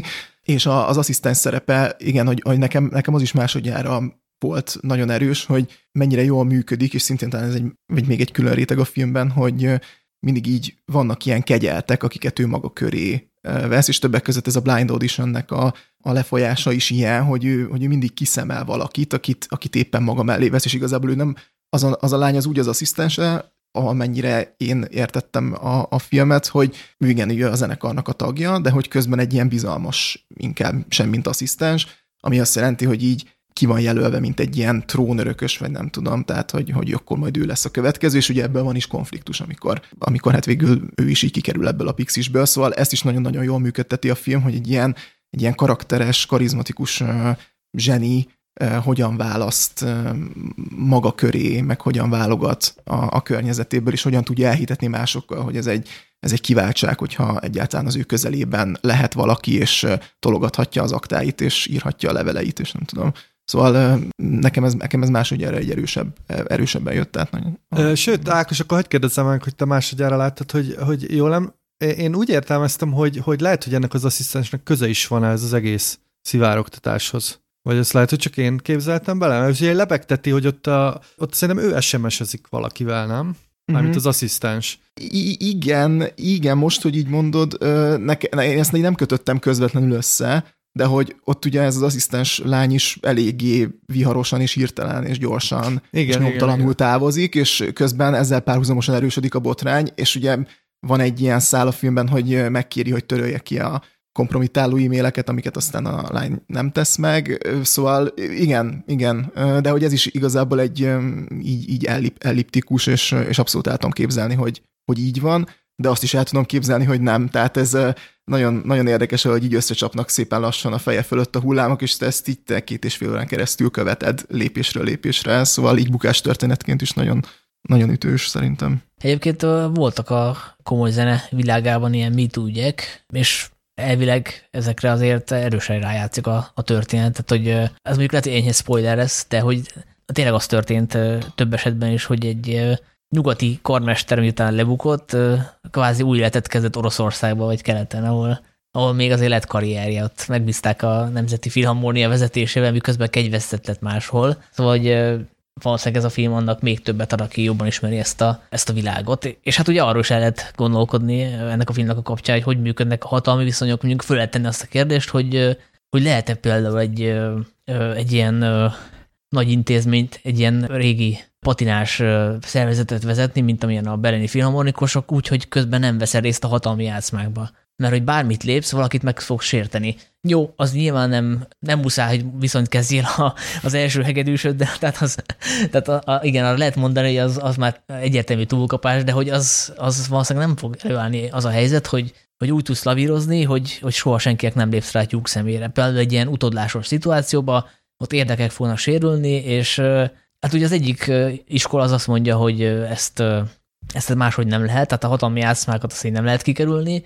Más olvasat meg azt mondja, hogy, hogy ez egy ilyen patriarchális szerveződés, és ezt le kell bontani, és hogy ilyenkor igazából tök mindegy, hogy most egy férfi vagy egy nő van a középpontban, itt most egy nő van, mert hogy a, a nő igazából csak beleült abba a struktúrába, amit megölökölt, és hogy ő tovább örökíti, internalizálja ezeket a paternalista struktúrákat, tehát szerintem akik, akik úgy szeretik ezt a filmet, hogy közben meg ő, mondjuk a, a cancel culture kifejezést sem szeretik, mert szerintük ez nem egy ilyen létező dolog, azért tudnak szerintem menni ezzel a filmmel, mert ezt a filmet lehet úgy is értelmezni, hogy ez megerősíti az ő álláspontjukat arról, hogy hogy működnek ezek a hatalmi struktúrák, amiben ugye a Weinstein meg a többiek is benne voltak. Csak itt történetesen egy nő van a középpontban, de igazából az mindegy, mert ugye ő is ugyanabban a régi hierarchikus patriarchátus szervezetbe ült bele. Hát szerintem azért nagyon jó választás a komoly zene, és egyébként bevallom nektek, én kicsit vaciláltam először, hogy megnézem ezt a filmet, még mielőtt így beindult a nagy kampány, mert ugye én úgy voltam, hogy mi az Istent érdekel engem, egy karmester és a komoly zene, két és fél órában főleg,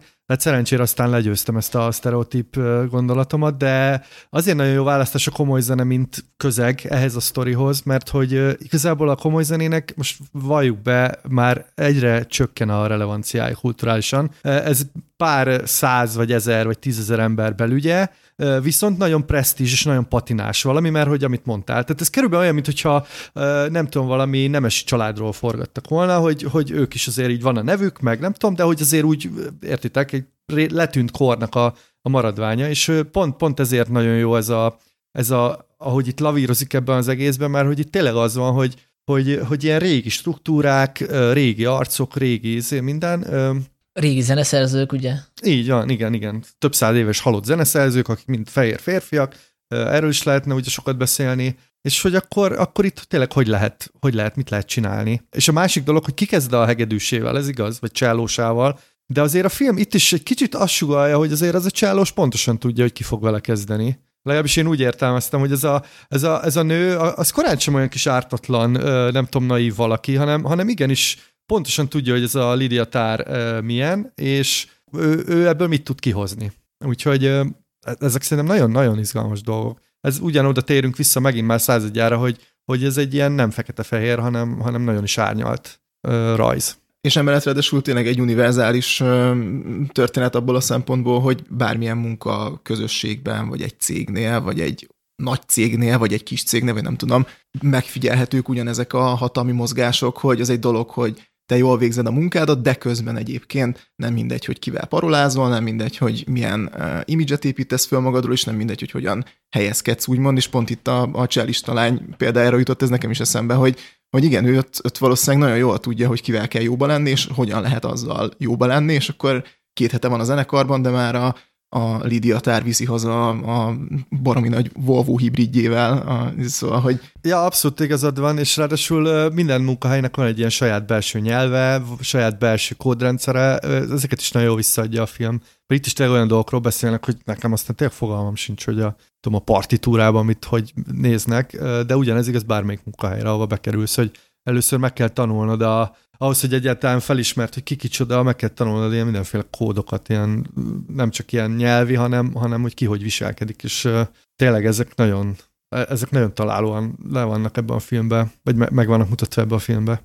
És hát az meg külön érdekes, hogy ezt ugye nagyon sokan életrajzi filmként értelmezték, tehát hogy annyira és ezt mondta is a Todd, Todd Field egy inter, majdnem én is Todd Phillips-et mondta megint, köszépen Sanyi, Szóval, hogy a Todd Field mondta is egy interjúban, hogy mindent tud a Lydia Tárról, tehát el tudná mondani, hogy ennek a fik, egyébként ugye fiktív karakternek mi a gyerekkori lakcíme, nem tudom, hanyas lába van, nem, tehát minden, minden információ ott van, és hogy tényleg annyira, annyira elhisszük, nyilván ez a két Blanchettnek is köszönhető, de hogy annyira, annyira hihető, hogy ez egy, egy húsvér figura, hogy, hogy sokan azt gondolták, hogy ő egy létező, létező karmester. Szerintetek is Tarról, Tar Béláról kapta a nevét?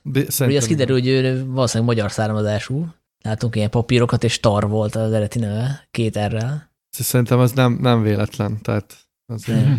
Én a film után rámentem, a, tehát googleztem, mert biztos voltam, hogy ez valami élő karmester mm. megváltoztatott neve, vagy, vagy egy ilyen tehát, hogy valak, valakin alapszik, és kicsit átírták, de aztán meglepődtem, hogy nem. Léteznek egyébként női karmesterek, meg léteznek leszbikus női karmesterek is, ez nem kérdés, de hogy azt hittem, hogy ez a sztori, ez egy ilyen kb. reális, és, vagy, vagy valóságos, és egy át lett írva. De aztán meglepődtem, hogy nem, szóval tényleg annyira, annyira ki van ez dolgozva, hogy nyilván két baleset is benne van, de jó, jó. Hát én azért is örülök ennek a filmnek, mert hogy én korábban nem láttam Todd Field filmeket, úgyhogy most bepótoltam, és Hát nem volt nehéz dolgom, mert ugye eddig két filmje volt csak, és mind a kettő eljutott egyébként az Oscarig, és egyik jobban tetszett, mint a másik. Az egyik ugye a Hálószobában, minden idők egyik legrosszabb című filmje, de amúgy nagyon ajánlom. A másik pedig az Apró titkok, amiben két Winslet az egyik főszereplő. Ott viszont gyanús volt, hogy talán már láttam korábban, mert az utolsó, nem tudom, 20-30 perc az annyira ismerős volt, úgyhogy Hát vagy annak idején bealudtam rajta, vagy csak a tévében elkaptam az utolsó 30 percet, és ez így megmaradt bennem, de hogy az, az is nagyon izgalmas. Úgyhogy figyelni fogok mindenképpen a de, de várjál, projektjére. Szóval úgy aludtál el, hogy az elején, és aztán felébredtél? Hát ez az. Az, ez elég nem fura, tudom, nem? De, de ha láttátok az apró titkokat, akkor tudjátok, hogy elég... Nem láttam. Nem? Én addig jutottam, hogy a, megnéztem a tárt először, és akkor gyorsan felpakoltam a Lettárboxdon a Todd Fieldnek a két filmjét a, a listára, mert ugye, hogyha a tárnak a Letterboxd oldalára megyünk fel, akkor ott Lettárboxdra lesz átírva, nagyon, nagyon okosan, szóval azért volt itt, volt itt kampány, volt itt kampány, úgyhogy én ideig jutottam, szóval nagy respekt, Sanyi, hogy Ja, ajánlom, ajánlom mind a kettőt, igen. De főleg a hálószobában tényleg fantasztikus. Jó, más valami? Szerintem erről a filmről nagyon sokat lehetne beszélni, de akkor úgy, hogy ilyen jelenetről jelenetre. Csak hogy mennyire Ja, bocsánat, mennyire... még egy kérdésem lett volna, de akkor mondjad. Nem, csak azt akartam mesélni, hogy a Varga Dénes rám írt, miután megnézte, és kérdezett tőlem egy csomó dolgot, hogy szerinted az történt ahogy, és ilyen nagy csetelésbe azért hagytunk ki, Sanyi, mert akkor még nem láttad, és tudom, hogy nem szereted, ha ilyen uh, spoileresen csetelünk, de de hogy szóval nagyon sokat lehet róla beszélni, ilyen jelenetről jelenetre, hogy szerintem két néző két különféle dolgot fog látni. Lehet, hogy audio kommentárt kéne csinálnunk hozzá. igen, igen, igen, igen. Úgyhogy ja, ez egy nagyon izgalmas dolog. Én azt akartam még megkérdezni, hogy a, a játékidő, ugye? 158 perc, szóval el tudom képzelni, hogy megnézem másodszorra, és hogy sokkal jobban fog tetszeni, mint elsőre, de azt, azt nehezen tudom elképzelni, hogy ne érezném túl hosszúnak. Pedig nem. Ma, egyébként én elsőre sem éreztem túl hosszúnak, tehát hogy kicsit visszacsatolva erre, hogy hogy kezdődik a film, ez kicsit ugye olyan játék, amit a Gaspar Noé szokott nagyon jól művelni, illetve ugye a Drive My Car is ilyen volt a tavalyi Oscar eresztésben, hogy ugye a 40. percben jön be a főcím, és hogy ezek ugye mind ilyen, ilyen szabálylefektetős dolgok, és engem is ez így elhelyezett, tehát amikor így láttam az elején, amikor az Urániában néztem másodjára, akkor rengetegen sóhajtoztak mellettem, hogy ott megy, megy valami dalolászás vége mellett, és közben közben nagyon kisbetűkkel van, van kiírva az egész táblista, hogy ott, ott azért sokan ki voltak, de én nem, nem éreztem elsőre sem, de másodjára meg aztán főleg nem túl vontatottnak, vagy túl hosszúnak, mert hogy így van egy olyan, van egy olyan lüktetése ennek a filmnek, ami majd egyébként a, azt hiszem, hogy talán a vágója is jelölve van Oszkára, ott lesz nagyon érdekes, hogy mennyiben érdeke, hogy mennyiben másabb szerkesztési struktúra, meg szerkesztési stílus ez, mint mondjuk egy minden mindenhol mindenkor, vagy egy nyugaton a helyzet változatlan, szóval én szerintem ez nagyon, nagyon-nagyon jól van ritmizálva. Szerintem vannak olyan jelenetek, amik már csak átismétlik az előbbiekben már megtanultakat, meg átadottakat, tehát nekem ez a fajta önismétő jelleg volt, ami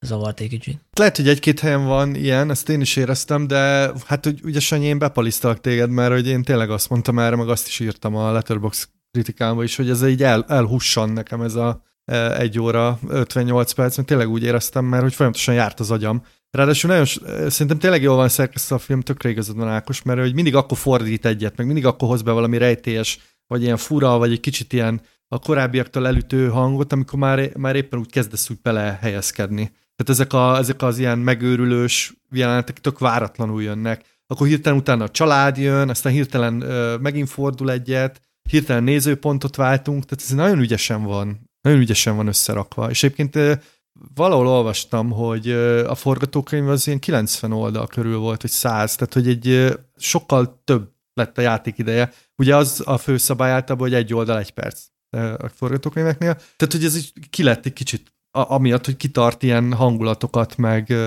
meg elidőz, emiatt lett egy hosszabb. És például a főcímre visszatérve, az, hogy ilyen apró betűvel van írva, ez nekem annyira felkeltette a figyelmemet, hogy így, hogy így e- elment az az idő, amíg elkezdett van zavarni. Meg az kibográszni, mi, milyen dott ír ez az izlandi. Meg, hogy mi, mi a francér van ez itt? Hogy miért, van, miért kezdjük így? Miért írták ki kicsivel? Most ez, ez valami vicc, vagy ez most vagy valami lesz, most, hogy hirtelen megszakad, most meg fogunk kijedni, szóval hogy ugye amikor szabályt szex, vagy valami váratlant hozol, akkor szerintem az önmagában figyelemfelkeltő. És hát nyilván ez befogadói attitűd, meg személyiség kérdése, hogy hogy ki meddig tolerálja ezt, hát akkor én ezek szerint ilyen Todd vagyok, mert hogy én, én ezt bírom. Team Todd.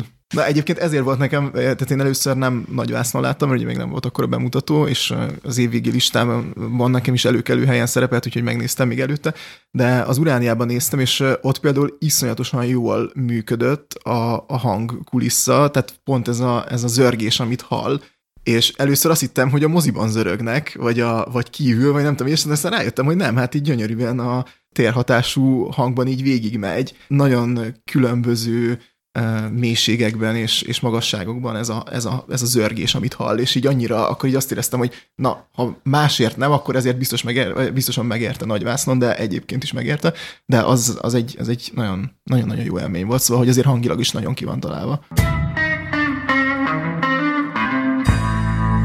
És akkor megbeszéljük, hogy a 95. Oscar gálán mely filmek az esélyesek, illetve kiket tippelünk végső győztesnek, ugye ez már egy hagyomány, hogy mindig beszélünk az Oscarról, és hát az is hagyomány, azt a módszert alkalmazzuk, hogy elmondjuk, hogy a egyes kategóriákban nekünk kik a favoritjaink, illetve hogy kitérzünk esélyesnek.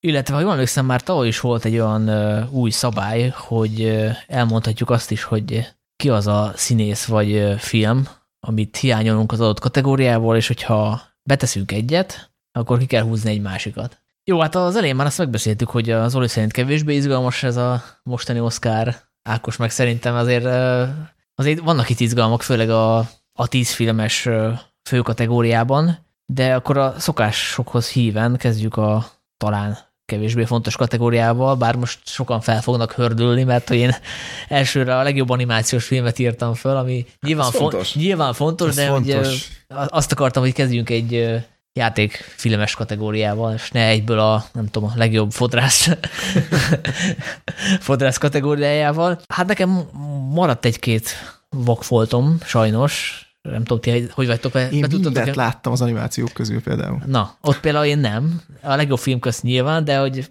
azért itt lesznek nekem sajnos hiányosságaim. Hát ugye itt a Marcel de with Shoes az egyik jelölt, amit én tegnap megnéztem. Ez mm. a, mhm. nem tudom, van-e ennek magyar címe? Szerintem nincs. A Egy YouTube, YouTube videóban nőtt ki egyébként a, no, a projekt. Tudtam, wow. Igen. Tehát az, hogy ugye, igen, Uh, van egy csizmás, a kandú, az utolsó kívánság, amit én az előző podcastben ajánlottam, nem tudom, Zoli, megnézted? Megnéztem, igen, szórakoztató. Végre, végre valami értem volt, hogy ajánlottam, bár lehet, hogy csak az Oscar. Én mindig, én mindig megnézem, amit ajánlasz. Uh, Na, helyes, helyes. Igen. A tengeri fenavad, ami a Netflixen van, amit én nem tudtam. Ha tudom, akkor előbb megnézem. Á, nem maradtál -e semmiről. A Pirula Panda, ami azt hiszem Pixar talán, uh-huh. és a Guillermo del Toro Pinocchio-ja Szóval akkor Ákos, te ezek közül mindent láttad. Melyik a favoritod? Én mindent láttam. Hát én, én ezt a Marcel de Shell dolgot nagyon éltem. Szerintem ez hihetetlenül aranyos film, és hogyha mondjuk így azt nézzük, hogy mennyire keretezi újra az animációt, akkor, akkor olyan szempontból is nálam ez a favorit. Tehát itt ugye arról van szó, hogy ez egy animációs mockumentary lényegében, ami ráadásul a, szintén a rendező által készített YouTube videónak a, a továbbfejlesztése, és tehát tényleg egy hihetetlenül szerethető film, és ráadásul szerintem ilyen karantén szülte próbálkozás, mert itt ugye emberi terek vannak, és ezekben különféle kagylók, tárgyak vannak megszemélyesítve és, és mozgatva a stop motion technikával, és közben az egésznek van egy ilyen meta része, hogy a, a Marcel, aki egy ilyen kis kagyló, róla ugye egy filmet forgatnak, tehát gyakorlatilag is, hogy azt a filmet látjuk, amit éppen róla forgatnak, és ő szeretne visszatalálni a családjához, akik hát a háznak egy, vagy egy másik házból jöttek, de, de közben itt ugye van egy ilyen tárgyvilág, és akkor ilyen kis apró poénok, hogy akik a garázsból jönnek, azoknak akcentusuk van, meg itt szóval egy nagyon, nagyon nagyon érdekes világot épít, és, és hihetetlenül szórakoztatóan is szerethetően. Hát már az is poén, hogy az a címe a filmnek, hogy Marcel a kagyló a cipőkkel, és ugye elhangzik a filmben is, hogy hát milyen különleges dolog, hogy egy kagyló, akinek cipője van, hogy hát nem az a különleges basszus, hanem hogy beszél, meg hogy van egy óriási szeme, tehát ugye nagyon, nagyon ilyen bizarr, bizarr lény. Annyit kell még erről a filmről tudni, hogy a, azt hiszem a Letterboxdon, a Letterbox saját felmérése szerint az talán az év legjobb animációja lett, tehát a legtöbben ezért rajongtak a, a felületen, és azért ez látszik is, tehát ugye a Letterboxnak még van egy ilyen picit ilyen, ilyen hipsteres mm hipsteres hangulata, tehát hogy ott ilyen típusú cukiskodós, kedves, aranyos filmeket kapják föl, és hogy hát nekem is igazából tetszett, főleg így, hogy nem tudtam róla semmit. Tehát, hogy én azt gondoltam, hogy egy hagyományos animációs film, és én nagyon örömmel láttam, hogy itt tényleg megkavarják ezeket a különféle animációs stílusokat, és és mivel nem tudtam volna semmit, ezért tudtam vele menni, de a végére azért picit a cukiskodás nekem már, már sok volt, de hát ez nyilván hozzátartozik ez a igen, hát itt, itt ugye ez egy ilyen egyszeri poén lényegében, és hát az első YouTube videó, ami talán 11 évvel ezelőtti, ahol így Marcel így bemutatkozik, meg egyébként azóta a vörös szőnyegre is vitték, és akkor vannak róla fotók a, a kiskajlóról a vörös szőnyegen, tehát igen, egy picit ilyen egyszerű poén, és próbálja, próbálja azért dúsítani azzal a, a, a rendező, hogy, hogy beleszövi a saját drámáját, tehát hogy nagyon szépen meghúzódik a, a, a történet hátterében az ő vállása, és, és az, hogy ő egy új élethelyzetben van, és erre reflektál is a, a Marcella maga naivitásával és, és cukiságával, de igen, a végére azért egy picikét fárad ez a, ez a poén ilyen értelemben, de valahogy, valahogy nekem a varázsát azt nem, nem vesztette el, tehát így, így, így nagyon, egy nagyon szívmelengető élmény volt. Zoli, te láttad? Én nem láttam, de én ebből a kategóriából, mint Torontóban élő valaki nyilvánvalóan a Pirula pandát ajánlom, meg hát ugye lányos apaként is, de hogyha valakit érdekel, hogy milyen Torontóban a milyen Torontó, az, ez a film elég jól visszaadja, ugye az animátor az itt, itt, él, vagy a rendezője, a Domi Shi-nek hívják, azt hiszem, és itt most ilyen kvázi nemzeti hősnek számít Kanadában, hogy csinált egy filmet, ami itt játszódik, ugye a kanadaiakban van egy ilyen kisebb rendőrségéhez, és az Egyesült Államokkal kapcsolatban, és mindig, ha ilyenek történnek, akkor, akkor ezt így felkapják, úgyhogy. Szóval, hogy igen, hogy nekem ezt tetszett a legjobban, de biztos, biztos, hogy nem ez fog nyerni, meg, meg ez a Pirula Panda talán így a, nem tudom, e, ebből a ötből a harmadik legesélyesebb körülbelül, vagy negyedik. Mert Ami ugye... egyébként durva, mert ez ugye egy Disney Pixar egyeduralkodó kategória évek óta, tehát mindig... Igen, igen, ez most valahogy eltűnt ez a film, hát nyilván vannak gyengeségei, azt én is belátom. Tehát, hogy Meg azt hiszem, mikor olyan... mutatták be, talán még tavasszal? Mm-hmm. Igen, ez igen. tavaly márciusi, azt hiszem. Úgyhogy...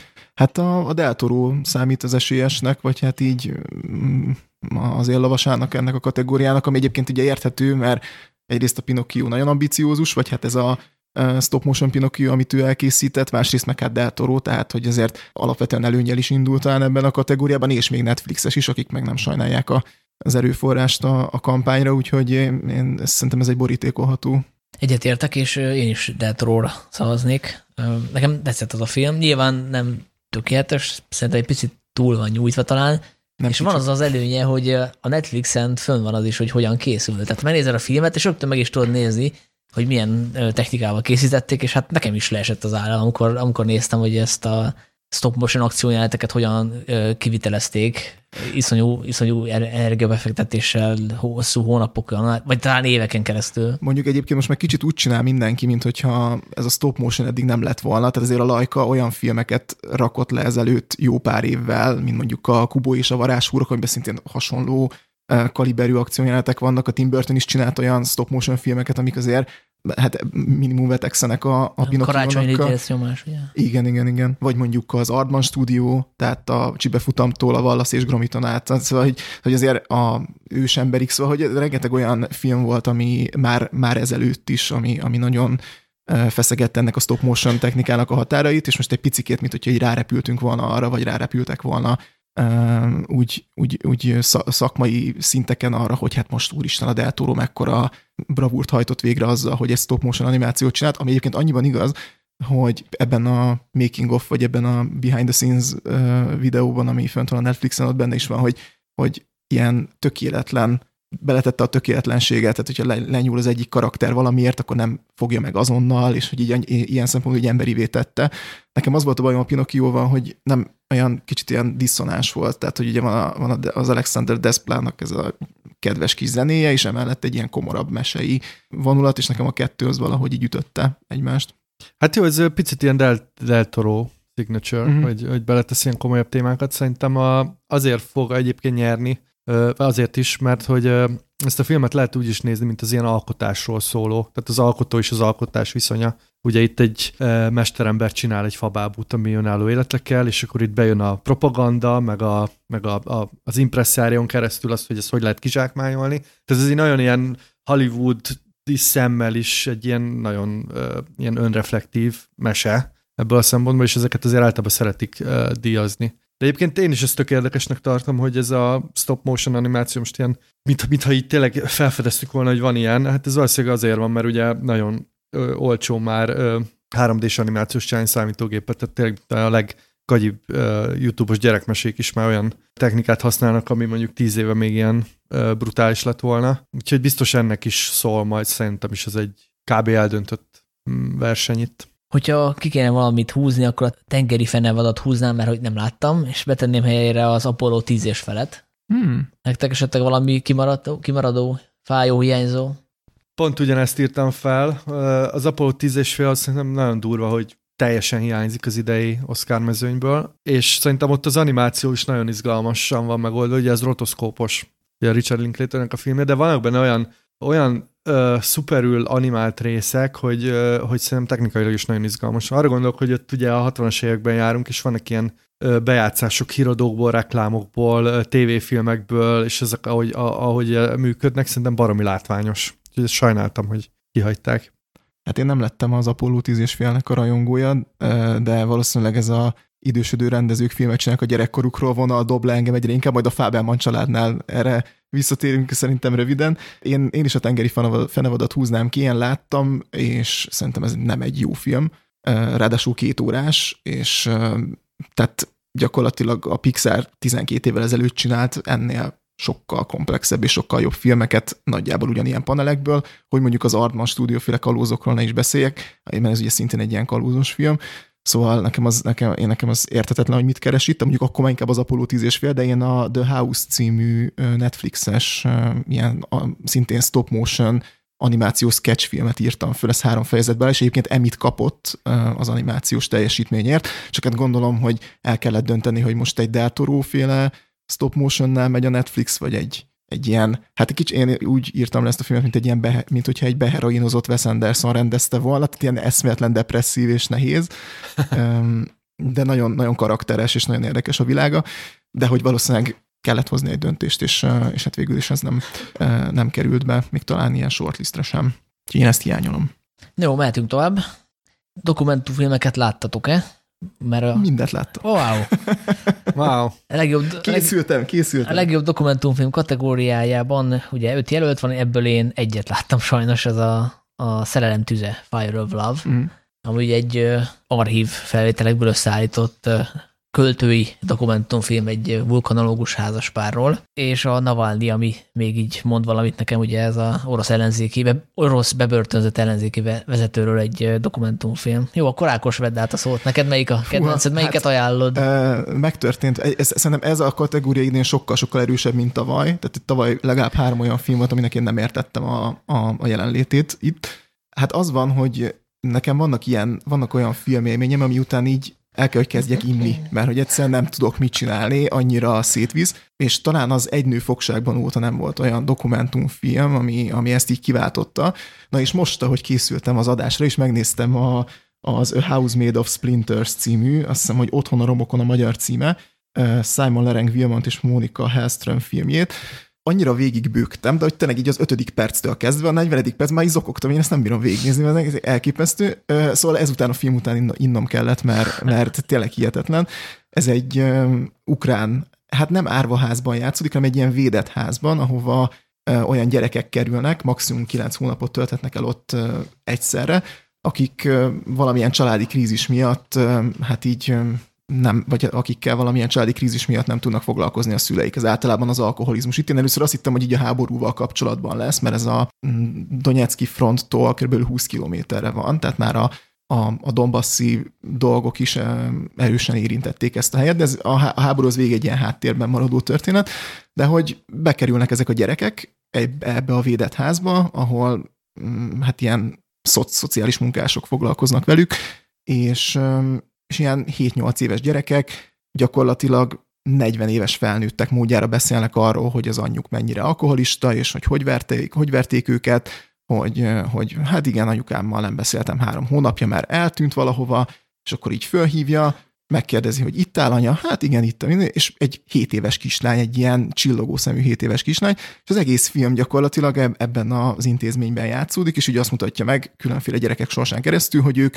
milyen helyzetben vannak, és hogy, és hogy találják meg a, a maguk lelki békéjét ebben a kilenc hónapban, amit ők ott eltölthetnek. És nagyon érdekes, mert határán van azért a film annak, hogy kizsákmányoló legyen, és így néha így feltettem magamon a kérdést, hogy lehet, hogy egyszerűen tényleg ilyen hihetetlen intim pillanatokat örökít meg a film, hogy például a, az egy kislány, aki nem beszélget senkivel, mert így egyszerűen nem, tehát egy ilyen, egy ilyen sok hatás alatt lévő kislány hogyan kezd el barátkozni valakivel, és hogyan alakítják ki a saját szeretett nyelvüket, és ott van egy nagyon hosszú vágatlan uh, snitt, amikor ők ölelkeznek, de aztán ütik egymást, de közben nevetnek, és tehát egy annyira, annyira hihetetlen, hogy, hogy milyen uh, lelki állapotokban vannak ezek a, ezek a gyerekek, és igazából úgy bekeli ki ezt a film, hogy ez, egy, ez nem egy árvaház, az árvaház az a, az a végső, tehát az, a leg, az talán a leg, legalsóbb szintje ennek a komfortnak, és ugye a család a legmagasabb, de ez valahol egy ilyen békesziget, és igazából úgy mutatja ezeket meg, mint, egy, mint, mint hogy tényleg szeretetteljes pillanatok, és, és valamiféle értékes pillanatok ezeknek a gyerekeknek az életi, életéből, és hát aztán tényleg így, így megforgat ebben. Tehát van egy kisrác, aki a két kis testvérével jön, és a két kis testvéréről gondoskodik, de ő maga 12 éves, és, és úgy fölvett egy ilyen, egy ilyen sittes keménységet, tehát hogy őt így, így firkálja magát, és, és nagyon menő, és nem tud, de közben gondoskodik, és így egyszerűen olyan történetek vannak ezeknek a gyerekeknek a szemében, hogy, hogy én teljesen oda voltam ettől a filmtől, úgyhogy ajánlom. Nagy szeretettel. És szerintem van esélye, hogy megnyerni? Nem, azt hiszem, hogy a fogadóirodák szerint ez az utolsó a kategóriában. A, a Navalnyi-nak áll a, a kategória. Igen, logikus, persze. Igen. Bár egyébként először azt hittem, hogy a, hogy a szerelem tüze lesz, vagy esetleg az All the Beauty and the Bloodshed, ami ugye a Velencei Filmfesztivált nyerte meg tavaly, de valószínűleg itt a, tehát a Navalnyi is szerintem egy jó film, tehát nagyon jól reagál, vagy nagyon jól beleilleszthető egyébként ebbe a, az aktuál politikai közegbe, és én nagyjából ismertem a sztorit, de azért így is tartogatott meglepetéseket a, a, a Navalnyi sztoria, illetve az, hogy mennyire nevetségesé teszi ezt a vízfejű orosz vezetést, és, és ezt az ilyen elnyomó hatalmi gépezetet lényegében, ami mögött, vagy amiben ilyen félnótás barmok dolgoznak adott esetben, és ez nagyon, nagyon erősen benne van a filmben. Szóval valószínűleg a Navalnyi fog mm. ebben. És ez mennyire friss? Tehát vannak olyan részek, amikor már a börtönben van? Addig tart a film, amíg bebörtönzik. Tehát ugye igazából érdekes a Navalnyi, mert hogy nem egy ilyen portré, hanem inkább az ellenállásnak a szükségességéről, vagy így a természetéről szól, és nem is feltétlen tudsz meg túl sokat abból, hogy például ők a feleségével, a Júliával hogyan élnek, vagy, vagy vannak ilyen szeretetteljes pillanataik, de hogy alapvetően nem erre koncentrál a film, hanem inkább arra, hogy mi értelme van egy ekkora oroszlánnak a bajszát húzogatni, úgyhogy egyébként ott élsz a fekete erdőben, tehát igazából ő el tudott jönni, de hogy valami miatt ő, ő visszamegy, és, és elmondja, hogy hát én azért megyek vissza, mert hogy egyszerűen nem lehet, hogy az én szeretett hazámat bűnözők irányítsák, és, és nagyon érdekes az, ahogy ennek az ellenállásnak a, a, a fontosságát hangsúlyozza a film, szóval szerintem ebben, ebben sikeres, és ebben gyakorlatilag maradéktalanul sikeres a film. Roli, te láttál valamit? Hát én is csak a Fire of Love-ot láttam, úgyhogy nem tudok én sem nyilatkozni. Annyi, hogy én nagyon hiányolom a Moon Age Daydream című filmet, ami szerintem egy nagyon Ugye ez a David Bowie portré, erről már beszéltünk többször a, a podcastben. Én azért hiányolom, mert szerintem az technikailag egy nagyon izgalmas. Nem tudom, hogy ez mennyire doksi, vagy mennyire portréfilm, vagy hol vannak ugye itt a határok, ugye ez David Bowie... A, a shortlistes volt a dokumentumfilmeknél. Igen, igen, hát biztos, hogy dokumentumfilm, mert ugye valós anyagokat használ, tehát nincs benne játékfilm jelen, nem, nem forgattak újra semmit. David Bowie interjúiból van összevágva, meg videó felvételeiből, sajátból, interjúkból, tévéből, ilyesmi, csak nagyon izgalmas megközelítése szerintem a portré műfajának, de ugye erről már beszéltünk, úgyhogy csodáltam, hogy nem került be, de hát nyilván ugye az Oscaron azért mindig, mindig van kötelezően ilyen politikai vonal, és súlyosabb témákat szoktak, azért David Bowie nem, nem az a tipikus ilyen, nem tudom, aktuál téma.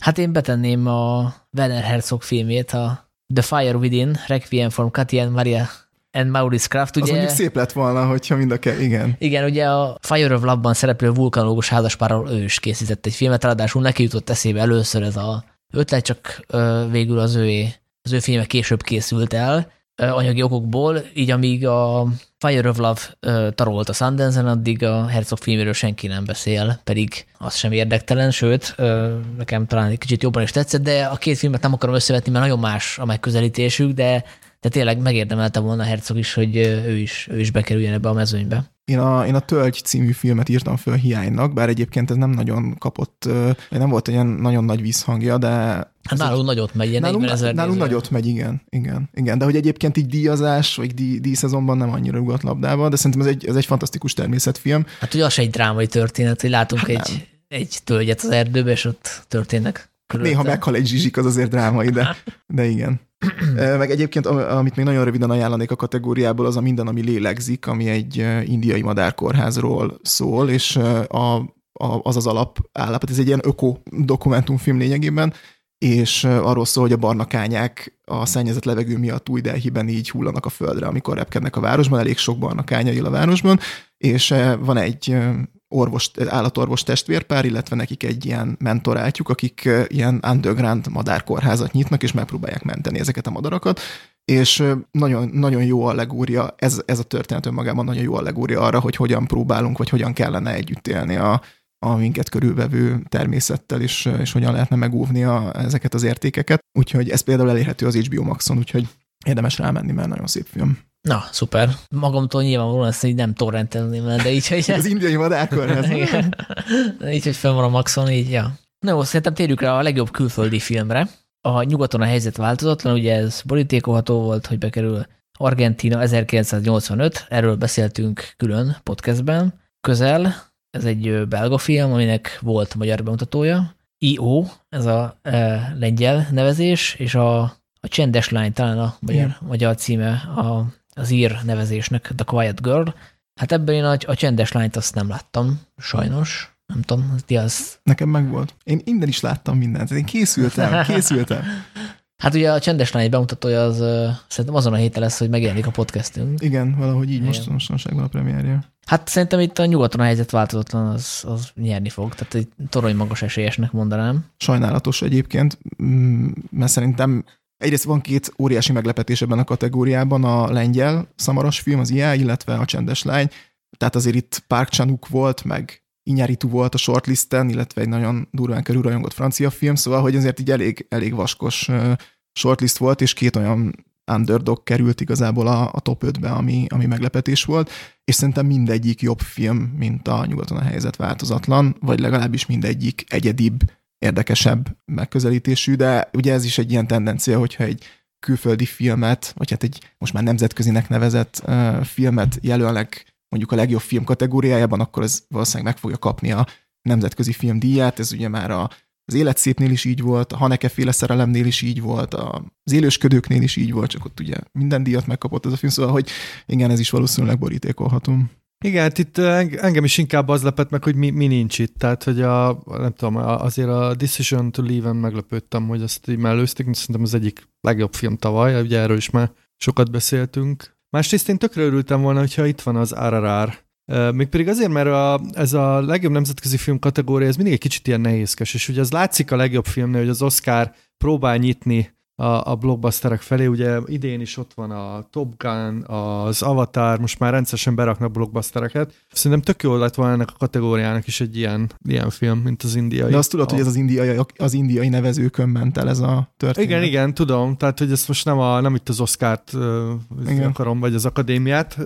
Az óriási hiba volt, tehát ugye a, a The Last, Last Movie Show, vagy valami ilyesmi a, az a film, amit nevezett végül India, és shortliste is került, méghozzá azért, mert hogy az RRR-nek az alkotói, akik, tehát az RRR-ről már sokkal korábban elkezdték plegykálni, hogy hát ez legjobb nemzetközi filmdíjra esélyes, még kanyarban nem voltak az Oscar nevezések, és beálltak emögé a film mögé, és akkor végig is így lett shortlistes, de ugye jelölt nem lett, viszont az RRR-t jelölték más kategóriában, például a legjobb dal kategóriájában, szóval valószínűleg lett is volna keresni valója a legjobb, a legjobb ötben, de azt hiszem, hogy valami politikai ok volt a, a másik film nevezése mögött. Hát igen, ez itt nagyon bonyolult, mert ugye Indiát ilyen egység, egységesként kezeljük, hogy India, de hát ugye ez, ez egy telugu film, és uh, Indiában rengetegféle filmgyártása, rengetegféle népcsoport, tehát gondolom itt arról, vagy hát nem tudom, nem olvastam utána, hogy, hogy pontosan mi, de valószínűleg valami ilyesmi lehet. Hát de hogyha a másik film, amit, rend, amit a, ugyanaz a rendező csinált, az is telugu film, ezek szerint nem.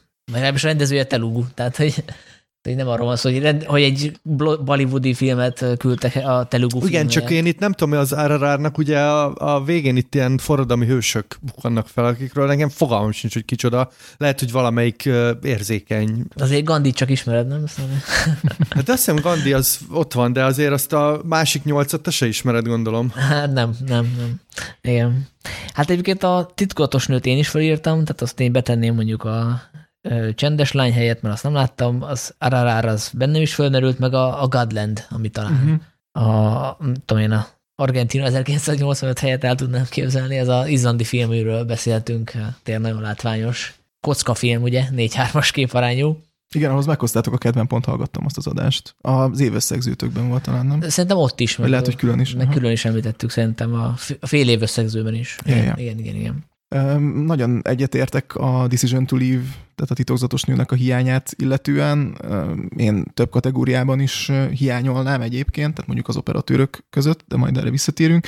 Illetve ami nálam egy favorit ebben a kategóriában, vagy hát aminek, aminek én szívem szerint a legjobban örülnék, az az IA győzelme, ami egy szerintem elképesztő film. Nekem tavaly a kedvenc filmem volt egyébként. Egy 84 éves veterán lengyel rendező egy olyan agyrugást csinált, hogy én, én tényleg letettem tőle az arcom, és azóta már újra néztem, és másodjára is azt gondolom, hogy ez, ez egy fantasztikusan jó film, és egyébként nagyon nagy meglepetés, hogy, hogy tényleg egyáltalán jelölt lett, úgyhogy nyilván nem, valószínűleg nem ez fog nyerni, de én, én Team EU vagyok ebben a kategóriában. Hát én nem akarok most itt vitázni, de én annyira azt a filmet azért nem szerettem, de El, elment melletted?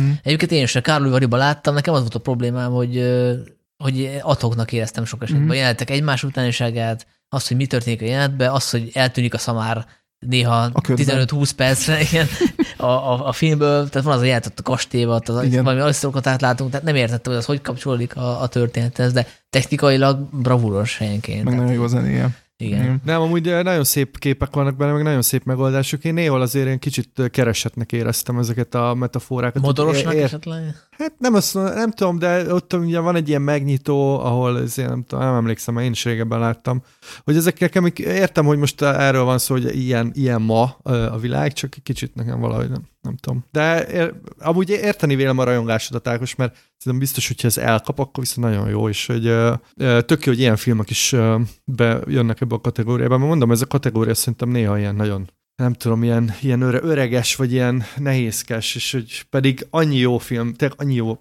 Ez is, hogy nemzetközi film egy kicsit olyan hülyén hangzik, de, de hogy tényleg itt, itt azért lehet, ez, ez mindig egy olyan kategória, ahol tényleg rengeteget lehet sorolni, ami, ami hiányzik. És akkor te most az Argentina 1985-nek szurkolsz? Nem, én azt annyira...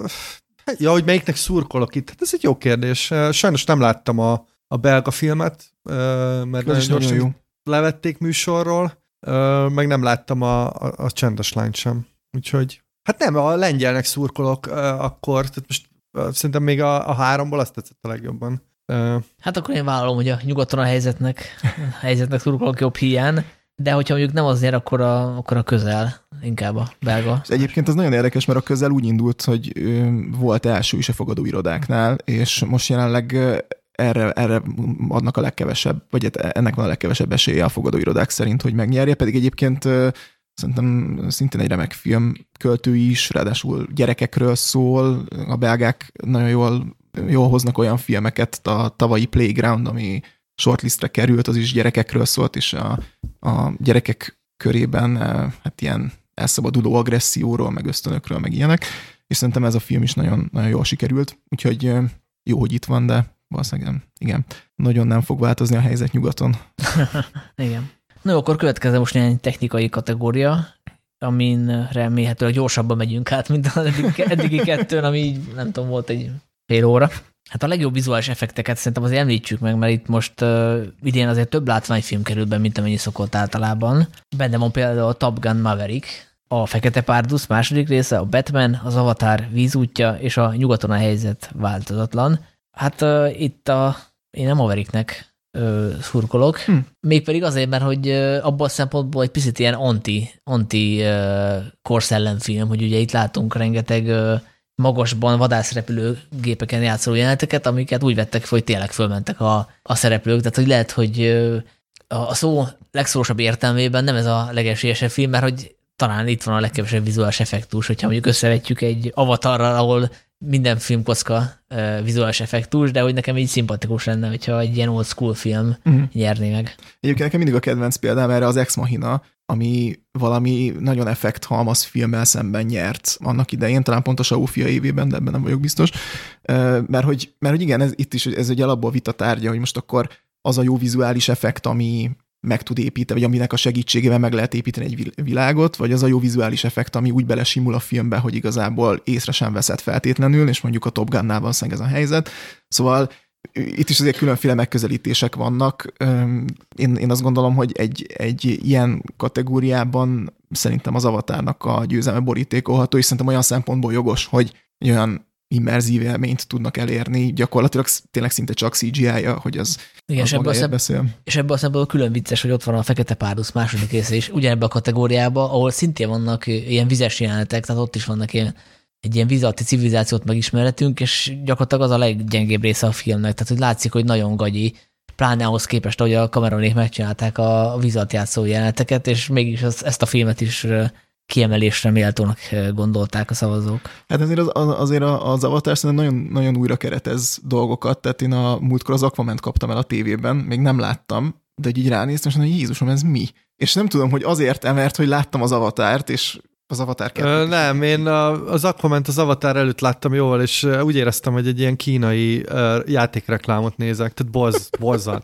Szerintem nézhetetlen. Én mondjuk nem láttam moziba, csak a kisképernyőn, de azt hiszem be se fejeztem, mert annyira, annyira zavart. De én, én itt a, értem, amit mondtok, hogy az Avatar, de szerintem a, a Mavericknek van egy húzása most, hogy sokan azt látják benne, hogy meg, megmenti a, a mozit. Képzétek el, hogy itt Kanadában azóta játszák, tehát hogy itt itt műsorom van, és én elmentem két hete, három hete uh, ScreenX, mert sose voltam még ScreenX-en, uh, kedd este hattól, uh, azt hittem, hogy én leszek egyedül a terembe, és a Top Gun Maverickre, igen, és tizenvalányon voltunk, ami az szerintem nagyon turva. Tehát, hogy gondoljatok bele, ez nem tudom, azt hiszem májusi bemutató volt, vagy nem is emlékszem, de... Talán júniusi, mert hogy ilyen májusban, májusban volt Kámban a, a premier. Igen, itt Kanadában május 27 volt, azt hiszem, és uh, az azóta, azóta ez műsorom van.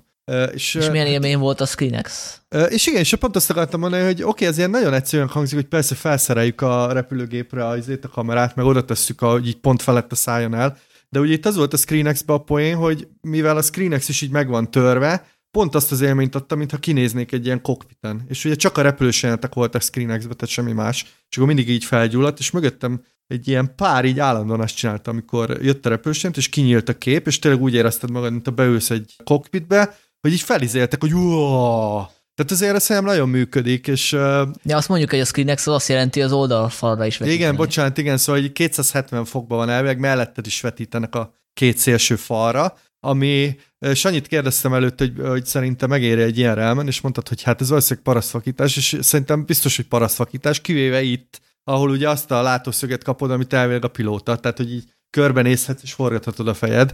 Úgyhogy én bízom benne, hogy esetleg díjaznak egy ilyet, és amúgy szerintem van egy ilyen, van egy ilyen analóg comeback most, amit már pedzegettünk itt az animációs film kapcsán, hogy a stop motionra így rádöbbentek. Én a múltkoriban olvastam egy cikket arról, hogy a Z generációt a legjobban ilyen direkt levél reklámmal lehet elérni, mert hogy annyira belefásultak a, a spamekbe és a felugró ablakokba, hogy amikor levelet kapnak a postán, az, az olyan elképesztően friss és új dolognak tűnik nekik, hogy ez egy tárgy, amit ki lehet bontani, és hogy ez egy nagyon vicces dolog szerintem. Lehet, hogy ez egyébként nem igaz, csak hogy értitek az analógiát, úgyhogy én bízom benne, hogy a Top Gun Maverick így nagyot fog menni ezen az Oscaron, és én ilyen titkos esélyesnek tartom több kategóriában, itt is. Akkor nézzük a legjobb production design-t, ami nem tudom, díszletnek folytató talán?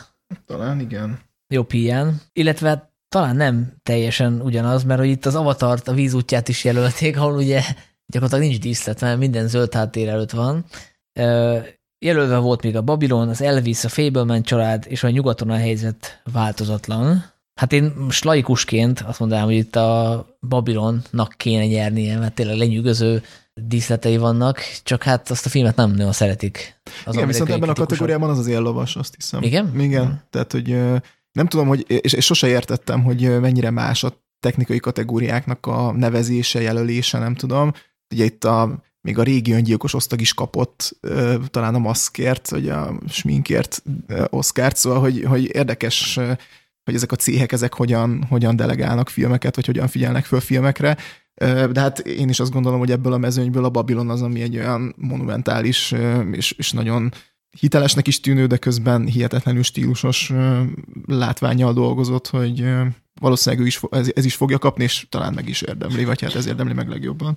Én mondanék egy hiányzót, ami most így a több kategóriában is hiányolom, az a Northman. Szerintem például a production designba meglepődtem, hogy most nem azért, de egy Fableman család, az Szóval ez a production design szerintem én, én úgy tudom, hogy ez nem csak a magát a díszletet, meg a kelléket jelenti, hanem hogy hogy néz ki. Látványtervezést igen, jelenti. Igen, igen, ez a lá, hogy milyen, milyen feelingje van a filmnek, és uh, hát szóval azért lepődtem, hogy a Northman nincs itt, ami szerintem nagyon aprólékosan ki van dolgozva, és uh, a, a Babylon nyilván itt az esélyes, mert tényleg az elképesztően néz ki, és tényleg én sem értem, hogy az Avatar az akkor itt pontosan hogy jön ide, de, de most ez lényegtelen. Szóval, ja, hajrá Babylon. Legjobb zene kategória. Nyugaton a helyzet változatlan, Babylon, a Sziget szellemei, minden, mindenhol, mindenkor, és a Fableman család. Hát a, aki látta a Babylont, azt szerintem egy életre uh, megjegyezte azt a zenét, meg, meg a Spotify, Azóta hallgatom Spotify-on. Spotify-on is igen pörgeti, ugye ez a Justin Hurwitznek a, a munkássága, ugye ő a rendezővel a, együtt dolgozott már a korábbi filmjein is, és aztán hogy hasznosította is némileg a saját korábbi munkáiból bizonyos elemeket, ami egyébként nem teljesen szabályos, hogyha nagyon egyértelmű hasonlóság, tehát már az ártak ki így valakit Oscarból, mm. azt hiszem talán a, a keresztapa zeneszerzőjét, aki újra hasznosította az egyik korábbi uh, témáját, na mindegy. Uh, szóval, hogy uh, itt azért a Babilonnak kéne nyernie szerintem. Szerintem is. És egyébként itt is ilyen lovas a Babilon, tehát tényleg ez is érdekes, hogy a főbb kategóriában teljesen, tehát abszolút hidegen hagyta az akadémiát, de ezekben a kategóriákban pedig torony magas esélyes, ezekben a technikai, meg, meg kisebb kategóriákban. De egyetértek, tehát én ezt a zenét azóta hallgatom, amióta láttam a filmet, és nem lehet megunni, mert egyszerűen fantasztikus. Tehát a, és valami több, másfél órás talán az album, szóval egy ilyen nagyon-nagyon jó sodrása van is lendületem. Meg hát ugye vissza is tér az egyik legjobb zene az utolsó montázsjelenetből, tehát hogy ezt a a Damien Chazelle így súlykolja is, hogy igazából itt az egyik fő attrakció az a zene, tehát hogy nagyon kihasználja. Persze más kérdés, hogy a legfülbe mászóbb zene, meg a legjobb zene az ugyanaz-e. Na igen. Én egyébként a nyugaton a helyzet változatlan kibeszélőben mondtam, hogy mondanék még egy pozitívumot, és azt szerintem a zene. Tehát, mm. hogy elég, elég jó a, a szkória a filmnek mégpedig azért, mert a Folker Bert, Bertelman zeneszerző kitalált egy olyan izgalmas fő témát, illetve fő hangzást, elővett egy harmóniumot, egy régi harmóniumot, azt így felpimpelte, eltorzította a hangját, és így van egy ilyen nagyon érdekes, ilyen baljós, ilyen búgás, zúgás, amit végigmegy a filmen, és az az ő, az ő találmány, és szerintem az nagyon működik. Úgyhogy azért nem lennék csalódott, hogyha ő megkapná az Oscárt, ha már a Babylon mondjuk nem. Zoli? Abszolút, én is a Babylon nem csak az, hogy fülbemászó, meg, meg jó, hanem hogy nagyon jól szolgálja a karaktereket. Szóval már ilyen operás, hogy minden karakternek van egy, témája, hogy ez a Morikónénak volt a nagy truája volt egy vagy nyugathoz, de hogy itt is, itt is valami ilyesmiről van szó, hogy vannak ezek a témák, amikről azonnal be tudod azonosítani a karaktert és a hangulatot, de igen, a, a nyugaton a helyzet változatlannak szerintem nagyon jó a fő témája, úgyhogy ja, azt is bírtam. De én egyébként innen egy kicsit hiányoltam a Batman, mert úgy emlékszem, hogy annak is nagyon jó a a zenéje, de lehet, hogy most csak mm, valamivel. Nem, jó, jó, az tényleg jó soundtrack volt. Um, gyorsan akartam mondani, hogy ki csinálta, de szintén egy híres, uh, híres zeneszerző. Michael Giacchino. Ja, persze, persze. Hát, ja. Ja. Ami egyébként meglepő, mert ő ugye Pixar, Pixar házi zeneszerző volt sokáig. Igen. Nem, itt azért azt szerettem a Batmanben, hogy uh, ugye így megidézi nagyon a 90-es éveket, és a, a, szerintem a, a zene így rámegy a nirvánás grunge hangulatra, de hogy közben egy filmzene, filmzene, tehát hogy nem, nem az van, hogy ezért nem tudom, elkezdik pengetni a uh, Smells Like Teen Spirit-et, hanem ezt a hangulatot nagyon megragadja, úgyhogy ja. Nekem ami nagyon hiányzik, az az, az Iának a szkórja, a Pavel Mikietin-től. Az a másik ilyen filmzenei uh, album, amit én, amit én hallgatok Spotify-on rendszeresen. A harmadik meg a Sziget szellemejé egyébként de az talán a, talán a filmbe ágyazva jobban működik. A, az Iának a zenéje az is tényleg hihetetlen, hihetetlen jó munka, és nagyon, nagyon jól támogatja ezt, a, ezt az avantgárd jellegű löketet, amit ez a film ad. Nézzük a legjobb hangot is, ami ugye korábban két kategória volt, a legjobb hangvágás, meg a legjobb hangkeverés. a nyugaton a helyzet változatlan, az Avatar vízútja, Batman, Elvis, Top Gun Maverick az indulók. Hát, hogyha abból indulunk egy zenés film, és ilyenkor általában meg szokta kapni, akkor az Elvisnek lenne esélye. Nem tudom, a... Fogadóirodák szerint a Top Gun egyébként. Aha. Olyan szempontból értető, hogy azért ott is legalább annyira fontos a hangkulissza, mint egy háborús filmnél mondjuk, szóval én, én mondjuk itt Team Top Gun vagyok ebben a, ebben a kategóriában, azért tényleg hihetetlenül szól az a film, tehát ott nagyon, nagyon kitettek magukért. Hát a nyugaton a helyzet változatlan is szerintem elég erősebb a szempontból. Uh-huh. Igen. Bár nyilván ezt nehéz megítélni így, hogy itthon néztem a saját tévében. Azt akartam mondani, hogy itt azért vagyok bajba ezzel a kategóriában, mert ötből négyet moziba láttam, és egyet meg nem. Ugye a nyugaton a helyzet változatlan nem. És hát nyilván tök más. Tehát nekem nyilván a, az emlékeim szerint a, a Batman is elképesztően jól szólt, de főleg a Maverick, ugye amikor ott a, a, ezeket az utánégetőket így rátolják, meg ugye én azt IMAX-be láttam először, kezdjük ott, hogy az, az megint még egy plusz uh, decibelt rátesz, tehát én is, én is Maverick párti vagyok abszolút. Legjobb vágás, ugye ezt talán még nehezebb laikusként megítélni. A Sziget szellemei, az Elvis minden, mindenhol, mindenkor, a Tár és a Top Gun az indulók.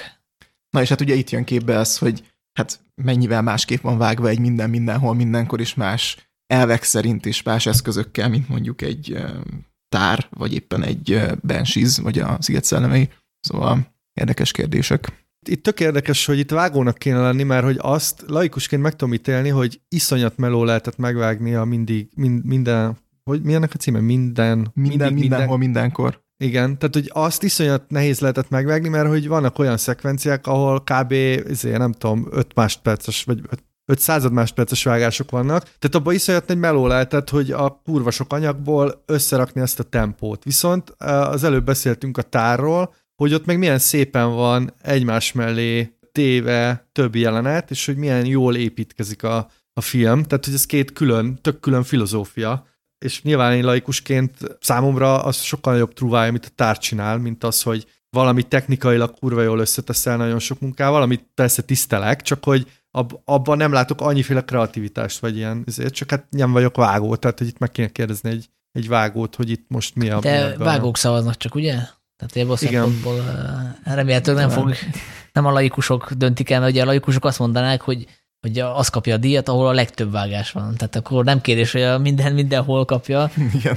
Vagy akár az Elvis, mert abban is rengeteg vágás van, tehát azért a Buzz Lurban csak kell félteni, amikor arról van szó, hogy az átlagos snit hosszakat nézzük, ott is így parám, hogy párhuzamosan vágja a múltbéli jeleneteket, meg ami most történik, azért az, az gyakorlatilag egy másfél órás klip, vagy hát több, mint másfél óra. Szóval egy azon se lepődnék meg, hogy mondjuk az Elvis kapná. Hát abból szempontból én is a, a, a tárnak örülnék, hogy tényleg tök észrevétlenül vált tempót a film uh, utolsó harmadára, tehát hogy itt uh, az a trüváj, hogy az elején kevés vágás van, amikor vannak ezek a negyedórás beszélgetések, és akkor a végére teljesen észrevétlenül felgyorsítja a tempót. Már csak azért is jó lenne, hogyha nyerne, mert a, a vágó az ö, nem akárki, Monika Villinek hívják, és ő a Hanikének az állandó vágója többek oh. közt, a szerelemnek a vágója volt, de ő vágta a Riminit is, tehát, hogy egy osztrák vágóról van szó, tehát, hogy... Nagyon érdekes, hogy a szerelemnek nem csak a vágója van jelölve, hanem az operatőr is, mert a Darius Konji vette föl, aki meg a Bárdóért van az operatőrök között, úgyhogy csak beért az a film. Igen. Egyébként még, még a Sziget szellemeit hoznám itt be, mint egy gyakorlatilag harmadik út abból a szempontból, hogy ott meg azért tojáshéjakon lépked szerkesztésileg is a film, Ugye tök jól mondtátok szerintem a, az előző, vagy az, az előtti podcastben, hogy ugye itt igazából mindkét karakternek érted a, a motivációt, és mindkettőjüket tudsz menni, és ez azért nyilván forgatókönyv elsősorban, de azért legalább ennyire számít az is, hogy hogyan van szerkesztve, és hogyan van a, a vágóasztalon fölépítve, tehát ez, ez talán egy harmadik, harmadik út, de egyébként én is a, a tárnak örülnék itt, illetve a fogadóirodák szerint pedig a minden mindenhol mindenkor fog fogja ezt a kategóriát behúzni. Egyébként az sem érdemtelenül absz, tehát hogy azért ott is, az egy talán egy picit ilyen formalistább, vagy nem tudom, de... Egyébként van akkor egy negyedik út is szerintem, amikor nem veszed észre a vágást annyira jól, annyira természetes, és mondjuk lehet, hogy a Top Gun Maverick azért van itt, mert annyira, annyira jó a tám- tehát úgy, úgy érzed, hogy ennek így kell, ezeknek a jelenteknek így kell véget érnie. De én egyébként hoznék még egy nagyon jól vágott filmet idénről, ez pedig az After Sun. Én is azt hoztam volna ami szerintem azért, azért nagyon szép vágói teljesítmény, mert különböző anyagok vannak összedolgozva. Ugye egy kislány emlékezik vissza, tehát ez már alapból ugye kihívásokat jelent egy vágónak, nyilvánvalóan, hogy mit hagyunk ki, mit mutatunk meg, mit meddig tartunk. És egyébként olvastam Ez is az egy ötödik út, a tudatfilmes, igen. igen, igen, igen. És olvastam is egy uh, interjút a rendezővel, meg, meg nézegettem ilyen, vannak a Youtube-on ilyen tök jó videók, amikor tudjátok, a forgatókönyvet alájátszák a jelenet alá, és látod, hogy mi hogy lett a filmre téve, és nagyon okosan van vágva ez a film, mert hogy nagyon sok mindent, ami a forgatókönyvben benne van, például kihagy, vagy tovább tart ki. És az, hogy össze vannak dolgozva ilyen különféle idősíkok is, meg különféle anyagok, tehát hogy itt van egy ilyen VHS kamerás felvétel, versus egy ilyen álomszerű, vagy talán ilyen, nem is tudom, hogy nevezzük, mentális sík, meg van egy konkrét sík, és ezek szerintem nagyon természetes módon folynak egymásba,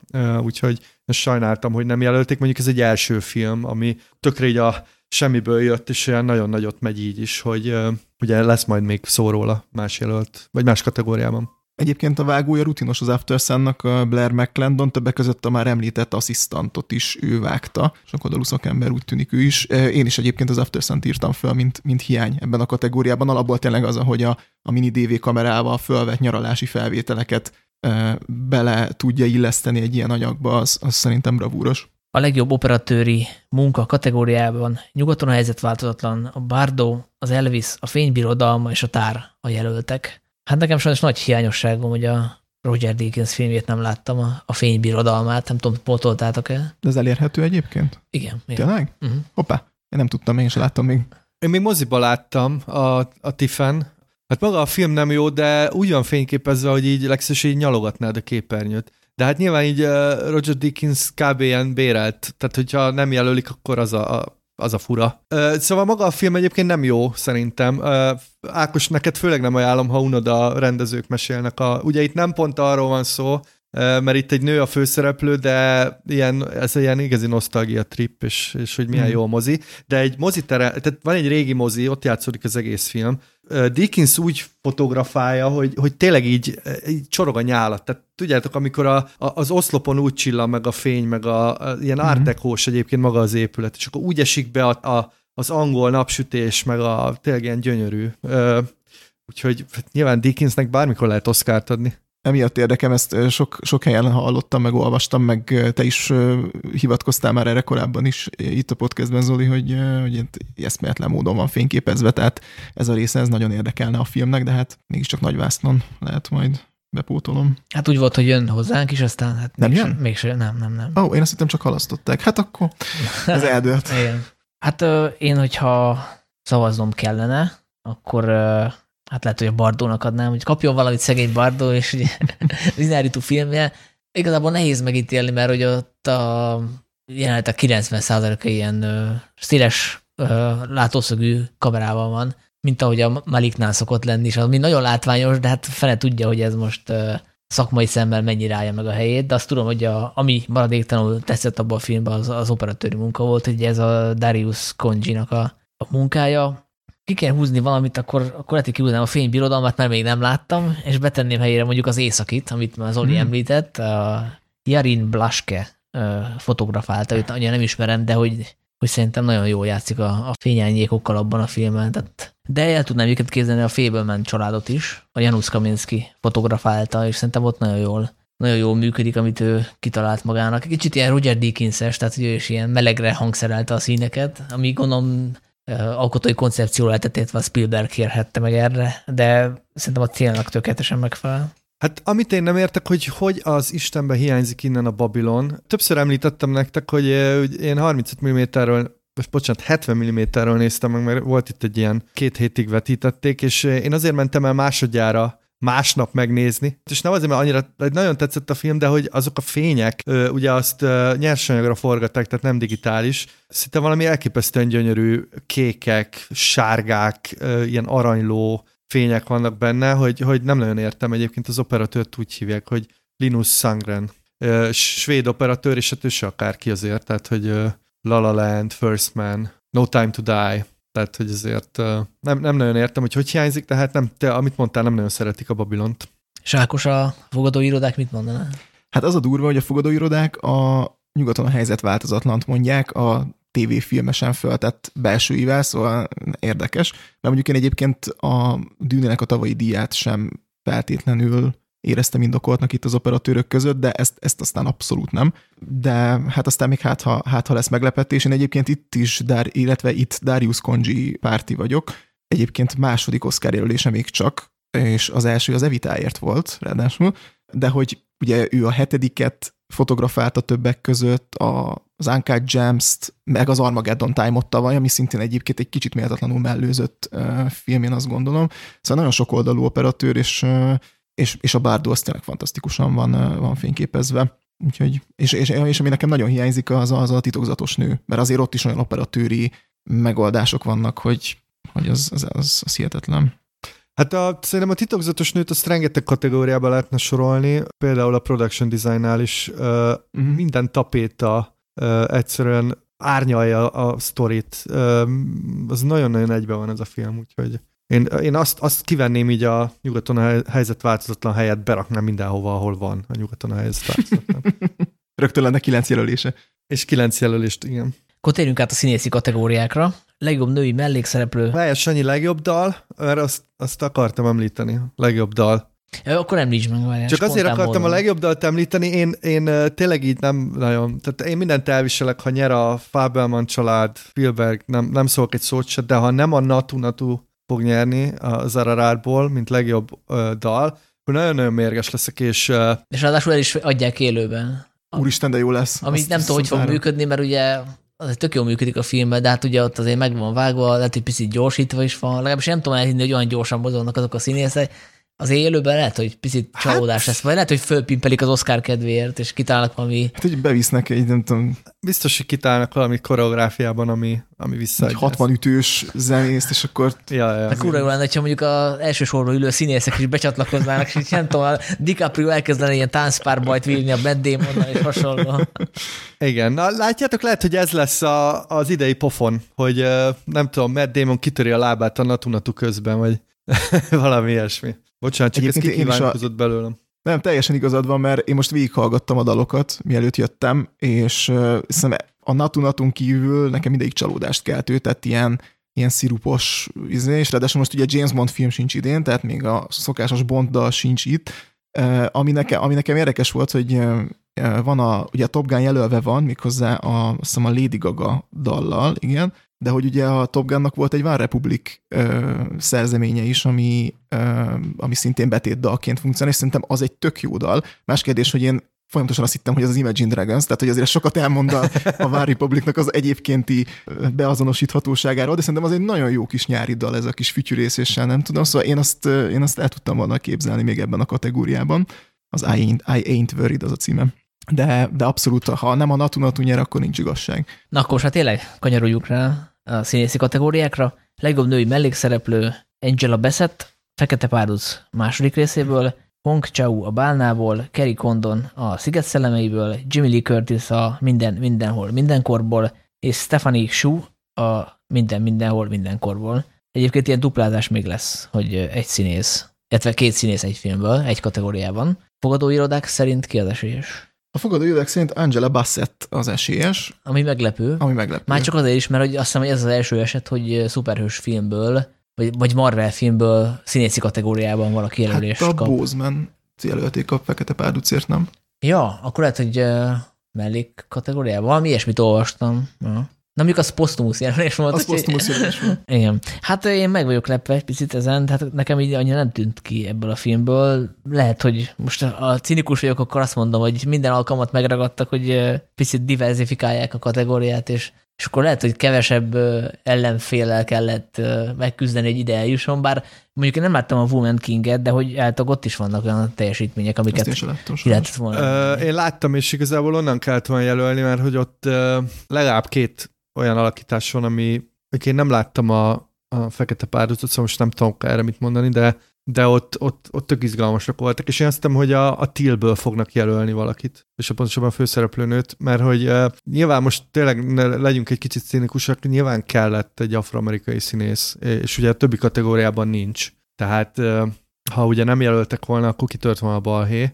Hát vagy aki még egyébként hiányzik, az Kiki Palmer a Nope-ból Igen, például ő is, ő is tök jó. Ja, ő is nagyon jó volt, igen. Hát a Nope eleve hiányzik Hát teljesen. nagyon hiányzik, igen. Igen. Mert Egyébként én, én itt Kerry Condonnak szurkolok a Sziget szellemeiért. Szerintem az az alakítás, ami nagyon, nagyon kifinomult, ez viszonylag eszköztelen, és közben, közben mégis annyira jól szolgálja a filmet, és annyira jó nézni őt, ahogy, ahogy létezik, és nyilván a karakterből is fakad, de hogy, de hogy ő nagyon, ő, ő egy nagyon-nagyon jó, jó alakítást rak le, hogy egyébként szinte mindenki abban a filmben, de, de ő abszolút megérdemelni, azt gondolom. Abszolút neki szurkolok én is. Azért különleges ez az alakítása, hogy egy iszonyú erős gárdában is szerintem nagyon emlékezeteset nyújt, úgyhogy a, az a karakter tényleg mellékszereplő, tehát hogy nyilván fontos a filmben, és ki van dolgozva, de hogy de ugye azért, azért vannak nála előrébb tolt karakterek, és szerintem így is nagyon meg tudja ragadni azt a fajta drámát, ami abban a karakterben van, és úgy, hogy egyébként nem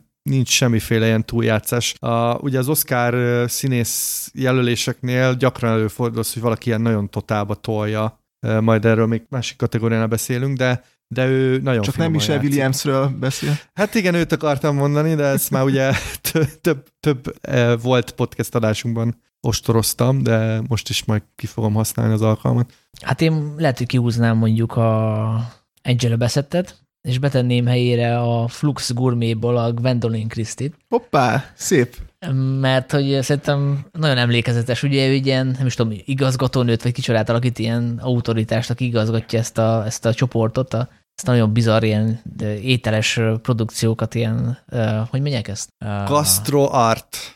Gastroartot, ilyen művelő csoportot, és, és szerintem nagyon, nagyon jó színésznő. Tényleg ő nagyon-nagyon jó volt. De jó, jó találat. Nekem nem jutott volna eszembe, de abszolút. És a, szerintem a világ egyik legbizarrabb szexuális fétisét úgy tudja előadni, hogy így elhiszed, hogy, hogy ez így létezik, és hogy ezt valaki rá, rá van állva. Hát, egyébként ez az egész film óriási, de, de igen, ő, ő nagyon sokat hozzátesz. A legjobb férfi mellékszereplő Brendan Gleeson, a Sziget szellemei Brian Tyree Henry, Causeway, Jude Hirsch, a Fableman család, Barry Keoghan, a Sziget szellemei, és Ki Hugh Kwan, minden, mindenhol, mindenkor. Ez lefutottnak tűnik Barry Keoghan javára. Azt hiszem, hogy talán a baftát is ő kapta, ha jól emlékszem, de hogy, de hogy úgy tűnik, hogy ő kezd elhúzni ebben a mezőnyben, egyébként szerintem teljesen jogosan, bár én a Causeway-t nem láttam, sőt, egyébként nem is nagyon hallottam róla, de a, szerintem a Barry Keoghan hasonlót lehet róla mondani, mint Kerry Condonról, hogy egy kicsi szerepben, relatíve kevés filmidővel úgy odarakja azt a karaktert, és annyira érzékenyen egyensúlyozik, hogy, hogy ezt a fura, kicsit ilyen zakkant fiút hogy jeleníti meg, és tényleg egy ilyen nagyon szerethető figurát hoz az alakításával.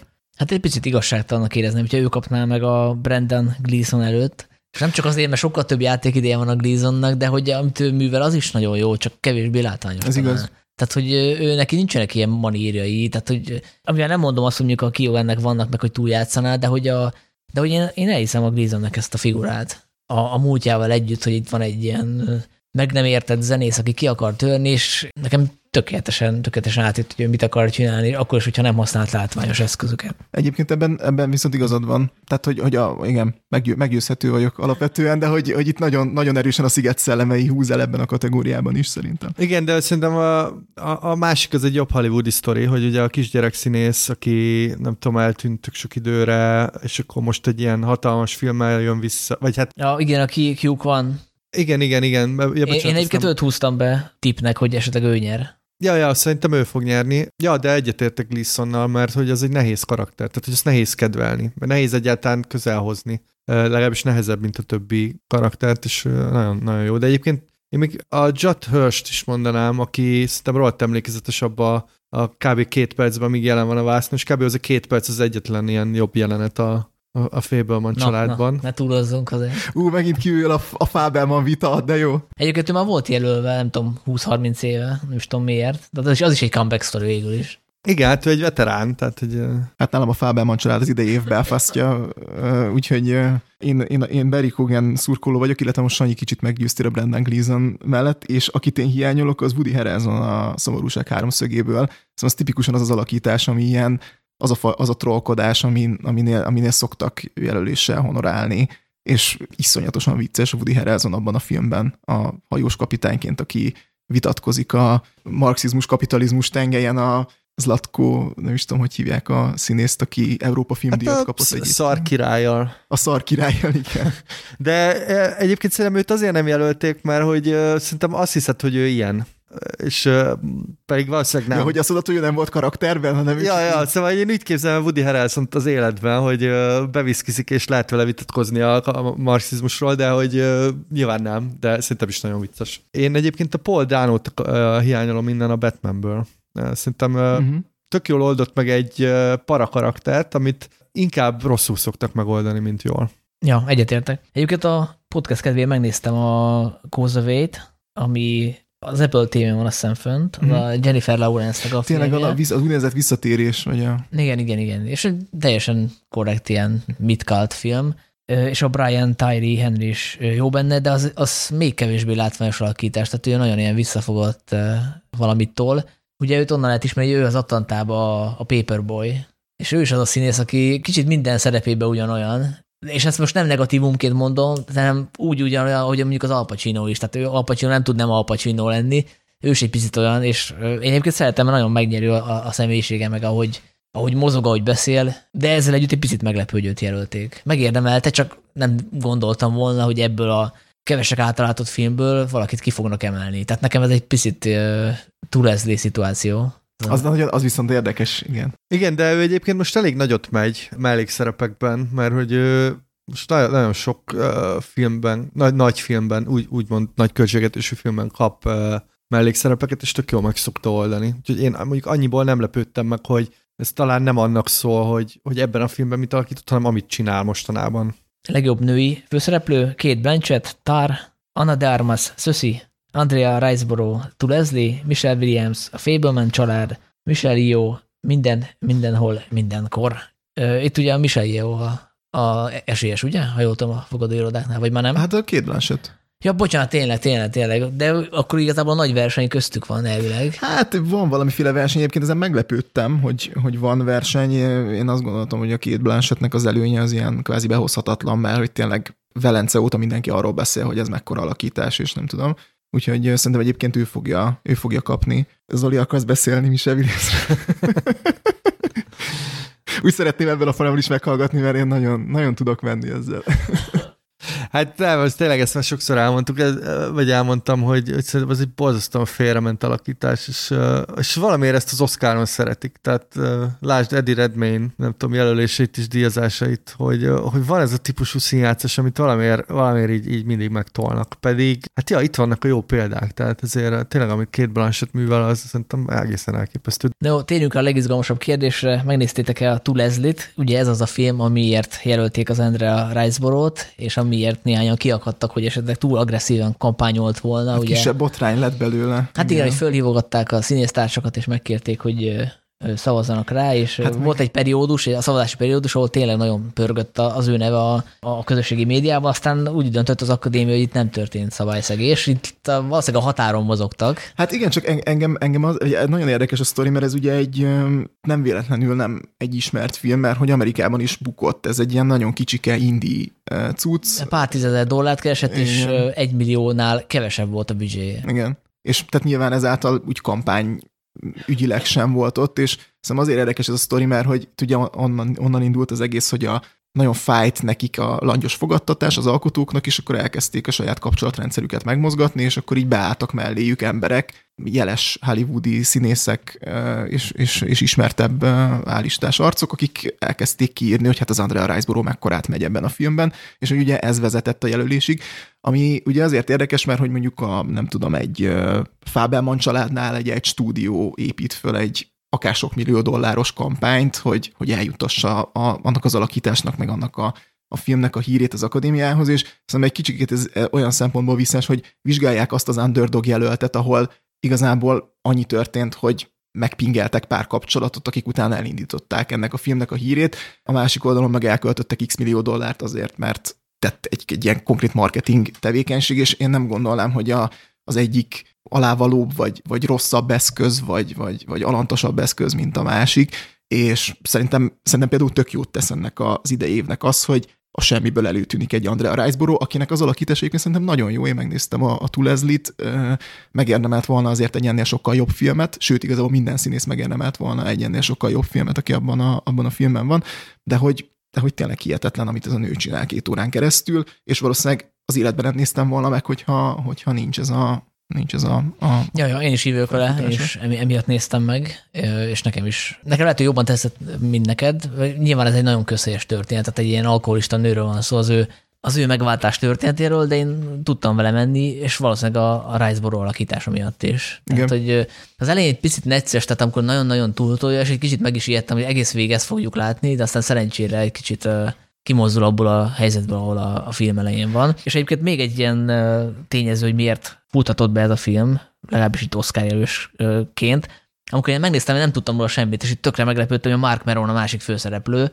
Most róla azt kell tudni, hogy egy stand-up komikus, de emellett podcaster is, és az egyik legnépszerűbb Amerikában. Mm-hmm. Tehát az, hogy ő a másik főszereplő, akinek van egy saját podcastja, ahol egyébként Barack Obama adja a kilincset az összes hollywoodi alistás sztárnak, és ő nyilván a saját podcastjébe ajánlott ezt a filmet, az nagyon sokat számít. Tehát, hogy nem csak mhm. arról van szó, hogy a, a Riceboro-nak a, a haverjai, meg a kollégái ajánlották, hanem gondolom a Mark Meron is. Úgyhogy ez már egy picit nekem így jobban megmagyarázta, hogy hogy lett ilyen népszerű. Mm. Egyébként nekem szimpatikus. Szerintem azért háborodott fel az akadémia, én egyetértek a Dákos, hogy ez, ez tényleg ilyen kettős mérc, és hogy ezt azért nem szép így. Csak hogy itt valószínűleg arról van szó, hogy mivel ezt a filmet senki nem ismerte addig, legalábbis nagyon szűk körön kívül, és hirtelen ugye itt, itt termette jelölésnél, ezért így lelepleződött, hogy ez így megy egyébként. És hogy ezt nem, nem szeretik bevallani, de hát ez tényleg így megy. És most akkor itt visszacsatoltunk a, az adás legelejére, hogy mennyit számít a kampány, hát ennyit, hogy, hogy tényleg be lehet tolni nulláról is egy filmet, hogyha arról van szó. Csak ja, ismerni kell megfelelő embereket. Én kihúznám egyébként a Michelle Williams-t, és betenném helyére a legnagyobb hiányzót, a Mia Gothot, a Pörből, hmm aki szerintem zseniális, tehát aki látta azt a filmet, annak ezt nem kell magyarázni, tehát hogy olyan 5 perces monológot levágott, hogy elképesztő. Úgyhogy nekem ő nagyon hiányzik, illetve lehet, hogy mondjuk nem is tudom ki helyett. Hú, az most bajba vagyok, mert Anna Darvas nyilván nem akarom kiszedni én, mint a blond, illetve a Szöszinek az egyetlen hazai kedvelője. Ajaj. A Michel Yeoh is megérdemli. Na mindig, akkor nem mondok még egy nevet, mert akkor ki kéne húznom. Egyébként azért mondtam volna a Frankie Coriót, a volt uh-huh. egy nyárból, ami nekem fel. nem akkor nagy kedvencem, de hogy az ő teljesítmét azért nehéz nem elismerni. Igen. Igen, ott ugye mondjuk kérdés, hogy mennyire, tehát hogy ugye látni kéne másik filmben.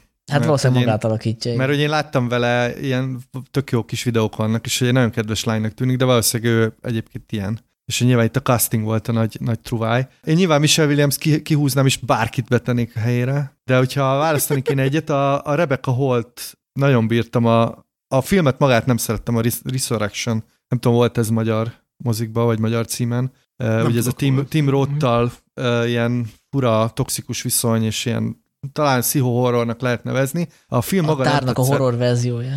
Ja, igen, mondjuk így, de, de ő nagyon nagyot játszik benne. Meg ő egyébként is egy szuper jó színésznő. jó, hogy mondod, mert hogy utólag beteszem a legjobb férfi mellékszereplő közül a Tim Roth-ot, ugye ebből a filmből, mert tényleg nagyon jó. Igen, őt, őt be lehetne tenni, mert ő olyan véglényt játszik, hogy ja, nagyon szuper. Menjünk tovább? Én még szintén, én szintén Frankie Coriót írtam fel, illetve Margot Robbie a Babylonból. Azért az is egy komplex szerep, és szerintem nagyon nehéz úgy ilyen idegesítő karaktert játszani, hogy az, hogy az mégiscsak valamilyen szinten magával ragadó legyen. És, hát ő nem rossz, csak azt már láttuk szerintem. Hát, hogy hát jó, de hát a Michelle Williams alakítását nem láttuk már ezerszer. Hát. Jó, hát ha abból indulunk, hogy Michelle Williamsnél bárki jobb. De egyébként egy jó színésznő, csak mielőtt még betelefonálnak a kedves hallgatók, tehát hogy a, a, a régi... A marilyn filmben nagyon jó A, a régi környékben zseniális például. Ott is, igen. Én azért állok értetlenül az ő alakítása előtt, mert hogy ő tényleg jó. Tehát, hogy, hogy nem értem, hogy, hogy mi, mi ment félre, de valami nagyon. A legjobb férfi főszereplő, Austin Butler, Elvis, Colin Farrell, a Sziget szellemei, Brandon Fraser, a Bálna, Paul Mescal, Aftersun, Bill Nye, Living. Hát be kell vallanom, hogy a Living sajnos nekem kimaradt. Nekem is. Zoli? Én meg kisétáltam róla, be kell vallanom. Nem azért, mert, miért? nem, mert kezdődött egy másik film, ami jobban érdekel. Ja, értem. Azt hittem annyira visszataszító volt Bill Nye Nem, hát ez egy ilyen nagyon, hogy mondjam, a, a, ameddig láttam, addig ez egy pont az, hogy elképzel ezt a filmet egy ilyen premisszával. Mi is a premisszája? Nem Idősödő, idősödő bankár rájön, hogy meg fog halni, mert hogy beteg, és hirtelen elkezd élni. Hát az így megmagyarázza. Ez egy Kurosawa filmnek a, az Ikrunak a hát kvázi remake és hát nyilván ez egy ilyen klasszikus örömszerep. Ugye el kell játszanod, hogy ilyen besavanyodott ember vagy, aztán el kell játszanod, hogy rájössz, hogy milyen szuper az élet, és hogy megbékélsz a haláloddal. Még nem láttam végig, de hát gondolom az a vége. És hát jó, hát őt szeretjük, tehát én őt a, a én nagyon gyűlölöm a, a igazából Szerelem című filmet, tehát engem az így meg lehet ölni, de hogy ő az egyetlen, aki így jó benne, és hogy ő folyamatosan ilyen tök jó játszik mindenben, szóval ez ilyen long time coming, vagy hogy mondják ezt, hogy már ez régóta érett, hogy egyszer mm. jelöljék. Itt az Elvisnek, illetve Austin Butlernek áll az ászló, ha jól sejtem. Hát amikor én legutóbb néztem, Na azt tehát szerintem itt van az, hogy itt három esélyes a történet, vagy hát itt akár három esélyes is lehet. Az Austin Butler, a Colin Farrell és a Brendan Fraser, és én amikor legutóbb néztem, akkor a Brendan Fraser volt az éllavas. De hát ez volt már másképp, és mindannyian kaptak össze-vissza díjakat, tehát szerintem ez egy kiegyenlített meccs, és ja, tehát most jelenleg a Brendan Frasernek áll, meg hát egyébként az a, az a leg-Oscar kompatibilisebb sztori, nyilván egyben kicsit képmutató is, hogy ugye Brendan Fraser neve ilyen, ilyen mém, mém volt, meg, meg vicc kategória volt, és akkor most, most egész Hollywood leborul az alakítás előtt, szerintem egyébként joggal, tehát hogy ez egy, az egy nagyon erős, erős színészi teljesítmény, de hogy, ja, hát most, most egyelőre ő a, ő a favorit. Én egyébként neki adnám, tudom, Sanyi, te nem vagy fanya a bálnának annyira. Hát a bálnának nem, de az ő alakítása szerintem teljesen rendben van. Mm. Egyébként ajánlok egy sketchet a Saturday Night Live-ból, ahol a Woody Harrelson volt a vendég, és volt egy ilyen sketch, hogy összehívja a producer a színészeket, meg a stábtagokat, és elmondja nekik, hogy hát sajnos hiába terveztük ezt a filmet, a stúdió azt mondta, hogy mégse csinálja meg, és kiderül, hogy a Woody Harrelson karaktere, az fölkapott magára pár száz kilót ilyen method acting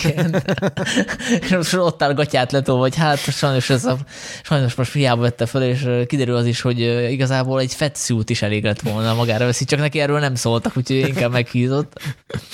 Hát ugye a Brenda Fraser esetében... Hát azért... itt a kombinációja volt a kettőnek, hogy igen, igen, igen. egyrészt volt egy, volt egy erős mink, vagy hát egy ilyen protézis, vagy nem tudom, hogy mondjuk ezt, de hogy igazából az, tehát egy ilyen fettszút, és még emellett azért ő hízott is eléggé, ami azért, tehát ő egy fizikailag eléggé megviselt forma a régi kaszkadőr dolgai után, szóval az egy, az egy hihetetlen, hihetetlen teljesítmény. Egyébként ő volt a frontrunner, ha jól tudom, csak ugye a Baftán meglepetés az Oszlin Butler nyert, és uh-huh. utána sokan átgondolták ezt, hogy hoppá, tehát hogy akkor mégse ő. Igen, igen, itt ilyen érdekesen fordul a széljárás, mert hogy uh, amikor a, a vél kijött, akkor mindenki ezt így kávé borítékolta neki. Mert hogy ez egy nagyon hollywoodi sztori, ugye nem csak arról van szó, hogy a kaszkadőr cuccaival tönkretette a testét, de hogy őt zaklatták is pontosan egy, egy, egy producer, és hogy ő uh, vissza is vonult félig önként, félig uh, nem önként, és hogy ez egy nagy visszatérés. Legalábbis hát így ez a, ez a narratíva, amit a marketing tol felénk, és hát szerintem egyébként tényleg jó abban a filmben film, filmről lehetne szerintem sokat vitatkozni, hogy mennyire jó, mennyire nem. Én azok közé tartozom, akik bírták, és főleg azért, mert hogy Fraser szerintem elviszi a, elviszi a filmet. Amit mondtatok az Andrea Riceborough-ról, én nem láttam azt, de hogy itt tényleg az van, hogy, hogy felemeli ezt a filmet, szerintem sokkal jobbá teszi, mint ami, és hogy nyilván ez a fontos egy, egy alakításnál. De hogy kinek kéne nyernie, szerintem amit a Corin Farrell művel a, a, a Banshees-ben, az, az egészen elképesztő. Nagyon-nagyon finoman fogja meg azt a karaktert, amit szerintem nagyon el lehetett volna vinni rossz irányokba, mert hogy ez egy kicsit együgyű, kicsit unalmas, kicsit könnyen sajnálható, kicsit, nem is tudom, szóval nagyon-nagyon nagy csapdákat került ki, és szerintem elképesztő, amit abban a filmben a színészek művelnek, minden, mindenki. De amit ő csinál, az, az tényleg egy ilyen, egy ilyen másik liga, úgyhogy uh, szerintem ő érdemelni meg. Ja, egyetértek egyébként, én is őt írtam fel. Én igazából Colin Farrell abszolút, de ha a Brendan Fraser, vagy esetleg a Paul Mescal, akire igazából nincs sok esély, de hogyha bármelyikük kapná, szerintem az egy Sőt, még egyébként az Austin Butler is, tehát azért ez egy nagyon erős kategória, és hogy a Livinget nem láttam, úgyhogy arról nem tudok nyilatkozni, de, de itt, itt, itt nagyon-nagyon, nagyon-nagyon erős alakítások vannak, és egy kicsikét azt fogalmazódott meg bennem, ahogy Zoli beszélte, hogy a, a Colin Farrell az inkább egy ilyen eszes alakítás, tehát ahogy mondod, ez a csapda kikerülős, a, a Brendan Fraser meg inkább ez a szívvel, és így nagyon, nagyon mély, mélyről dolgozik, szóval, szóval itt is érdekes, hogy ezeket mennyire lehet összehasonlítani, vagy összemérni, de, de mindegyik szerintem fantasztikus teljesítmény.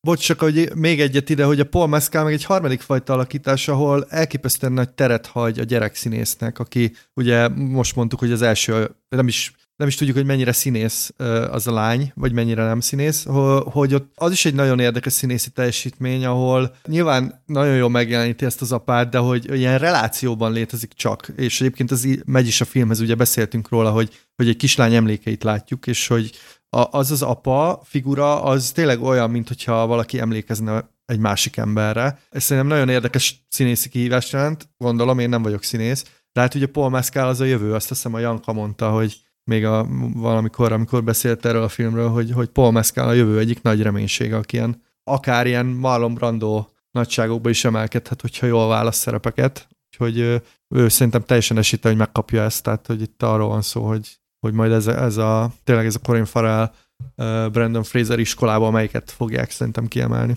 Én, akit hiányolok innen, az Timothée Chalamet a Bonzendolból, ami szintén egy mellőzött film, nem meglepő egyébként, olyan szempontból igen, hogy ez ugye egy Velencei ezüstmedve nyertes Luca Guadagnino-nak a kettővel ezelőtti, vagy nem, mellett, hogy az előző volt a Call Me By Your Name, de azt nagyon szerette az akadémia, de nyilván abszolút nem, nem egy Oscar kompatibilis dolog, de szerintem itt a Timothy Salami nagyot megy abban a filmben.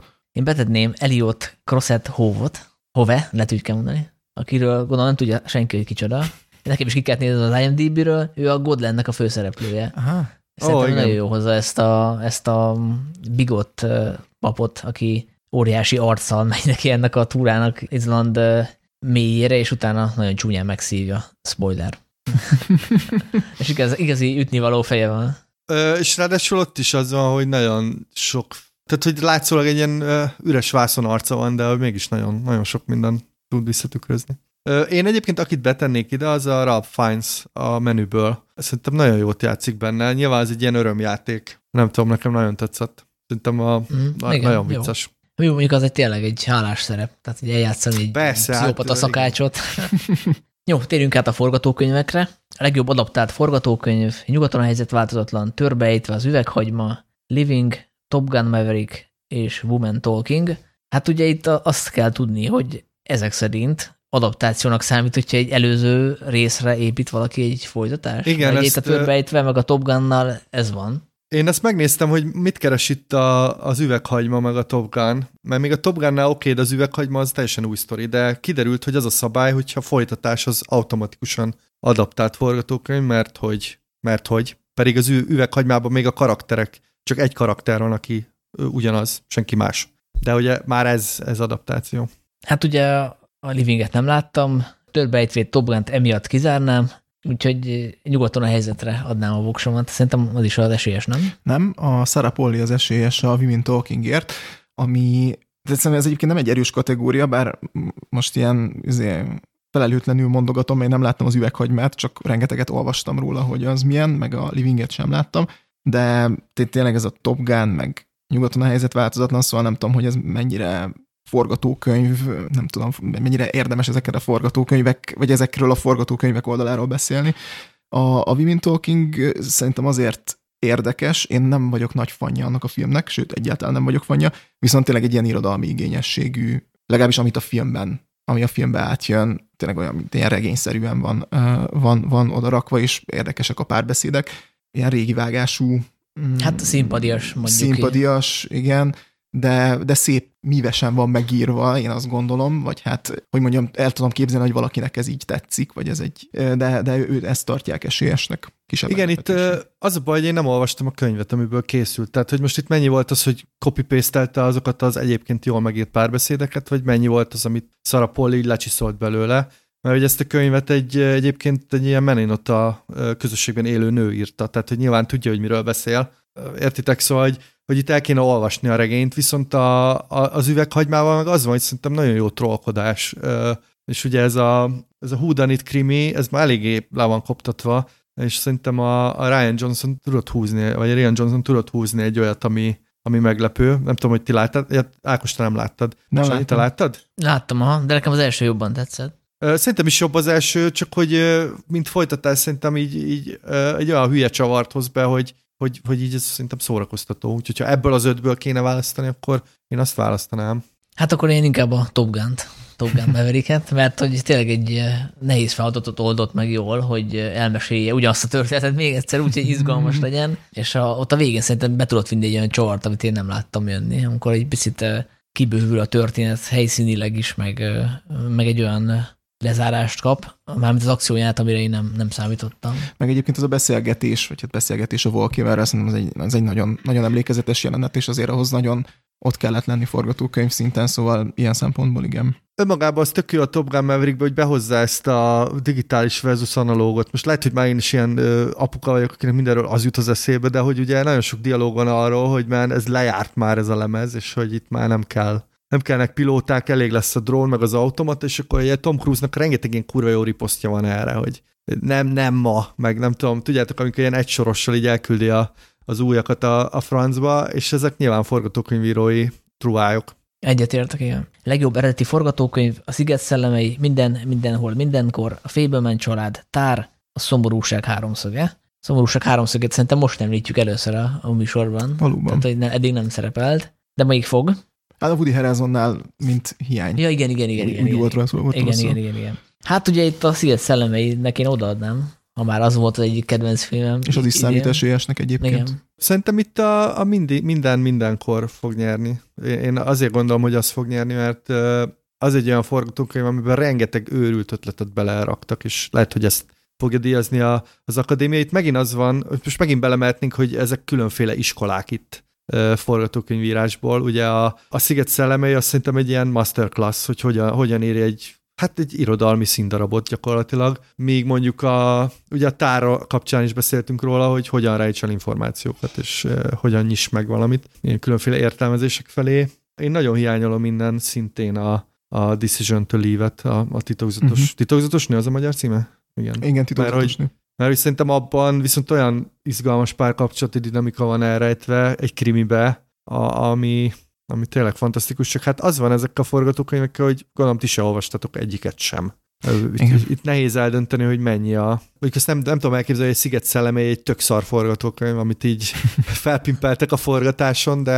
Hát állatok a rendező már írt egy-két dolgot korábban, úgy hallottam. Valamiket már ott firkálgatott. Igen.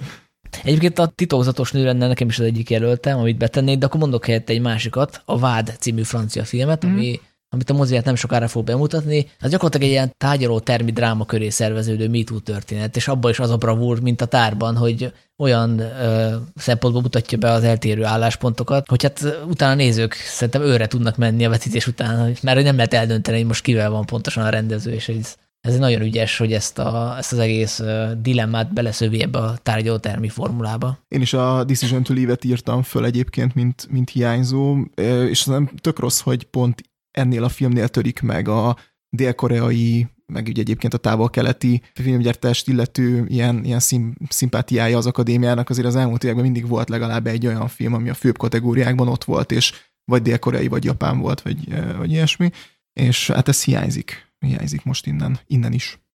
És akkor már csak két kategória van hátra, a legjobb rendező, Martin McDonough, a Sziget szellemei, Daniel Kwan és Daniel Scheinert, minden, mindenhol, mindenkor, Steven Spielberg, a Fableman család, Todd Field, Tár, Ruben Östlund, a szomorúság háromszöge. Hát itt különösen meglepetés szerintem nincsen. Nyilván többen szóval tették, hogy megint nincs női rendező, aki egyébként nyilván lehetett volna, ha már azt nézzük, hogy a legjobb film közt van egy női rendezőnek a filmje, illetve a legjobb forgatókönyv közt is, ugye a Sarapoli. Hát vagy a Charlotte Wells lehetett volna. Ja, igen, Ta- igen, talán igen. akkor már inkább, már mint hogy az After Sun szerintem így ilyen szempontból, de igen, igen, a női rendezők hiányoznak. Igen, hát ott az, az van, hogy első film, tehát az szerintem uh-huh.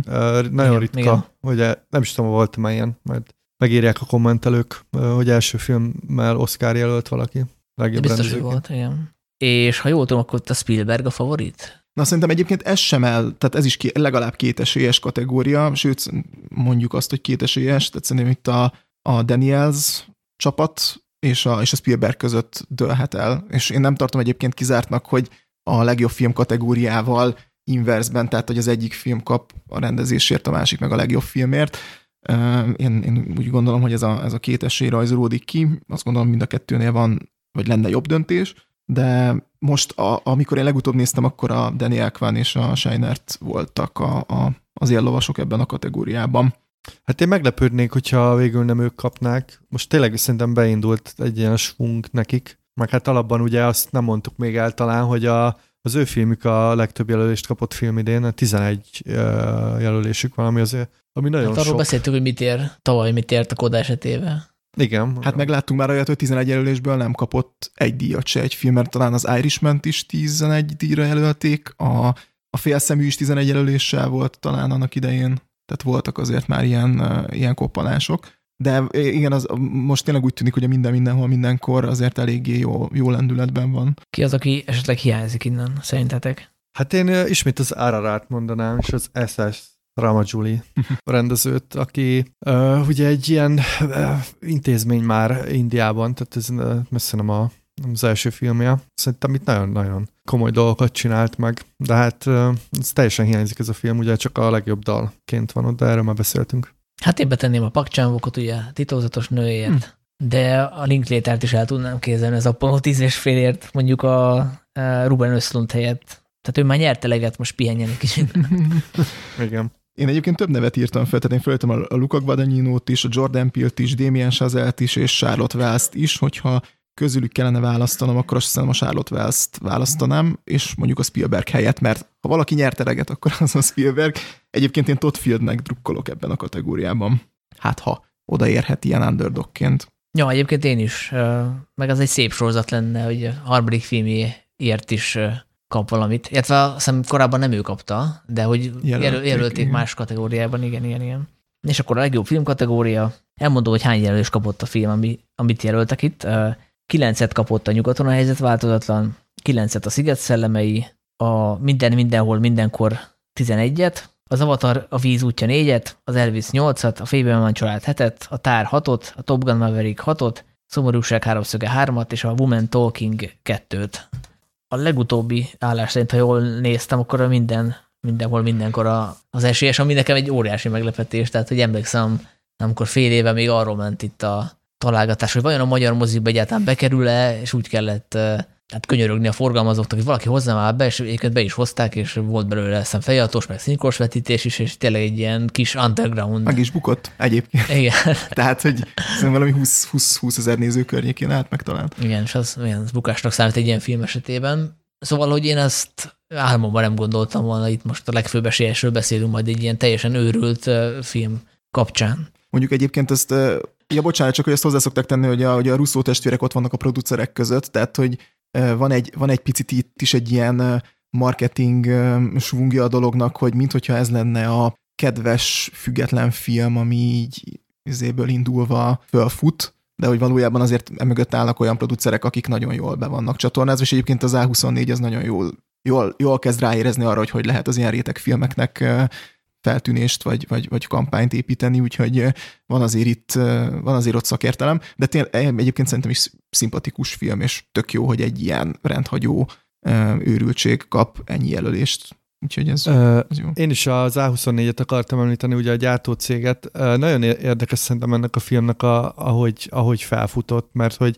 ezt tényleg úgy pozícionálták, hogy egy ilyen kedves kis hipster, valami, ami szembe megy a blockbusterekkel, és uh, Emlékszem, hogy amikor bemutatták, akkor uh, írtam róla a filmvilágba, és még úgy kellett küzdeni, hogy ne csak ilyen kis, tudjátok, van a filmvilág végén ilyen kis kis mozirovat, igen. Mozirovat, ahol, uh, ahol nem egyoldalas uh, kritikák vannak, hanem rövidebbek, és még én mondtam, a, vagy így izéltem, hogy de hát erről azért írjunk már ezt, ez tök jó ez a film, meg tök izgalmas, meg ez, ez biztos, hogy uh, én azt hittem akkor még, hogy tudjátok, egy ilyen uh, év, évvégi listákon ott lesz, és majd emlegetjük, de hát a számomban nem gondoltam, hogy Oscarra megy, mert tényleg itt a, említettétek, hogy a Letterboxd ilyen hipster, és a, a Letterboxd nagyon forgatta ezt a filmet, ilyen kis szemek voltak a izén, meg, meg, meg rendszeresen előjött. Letterboxnak köszönhet az Oscar jelölés most.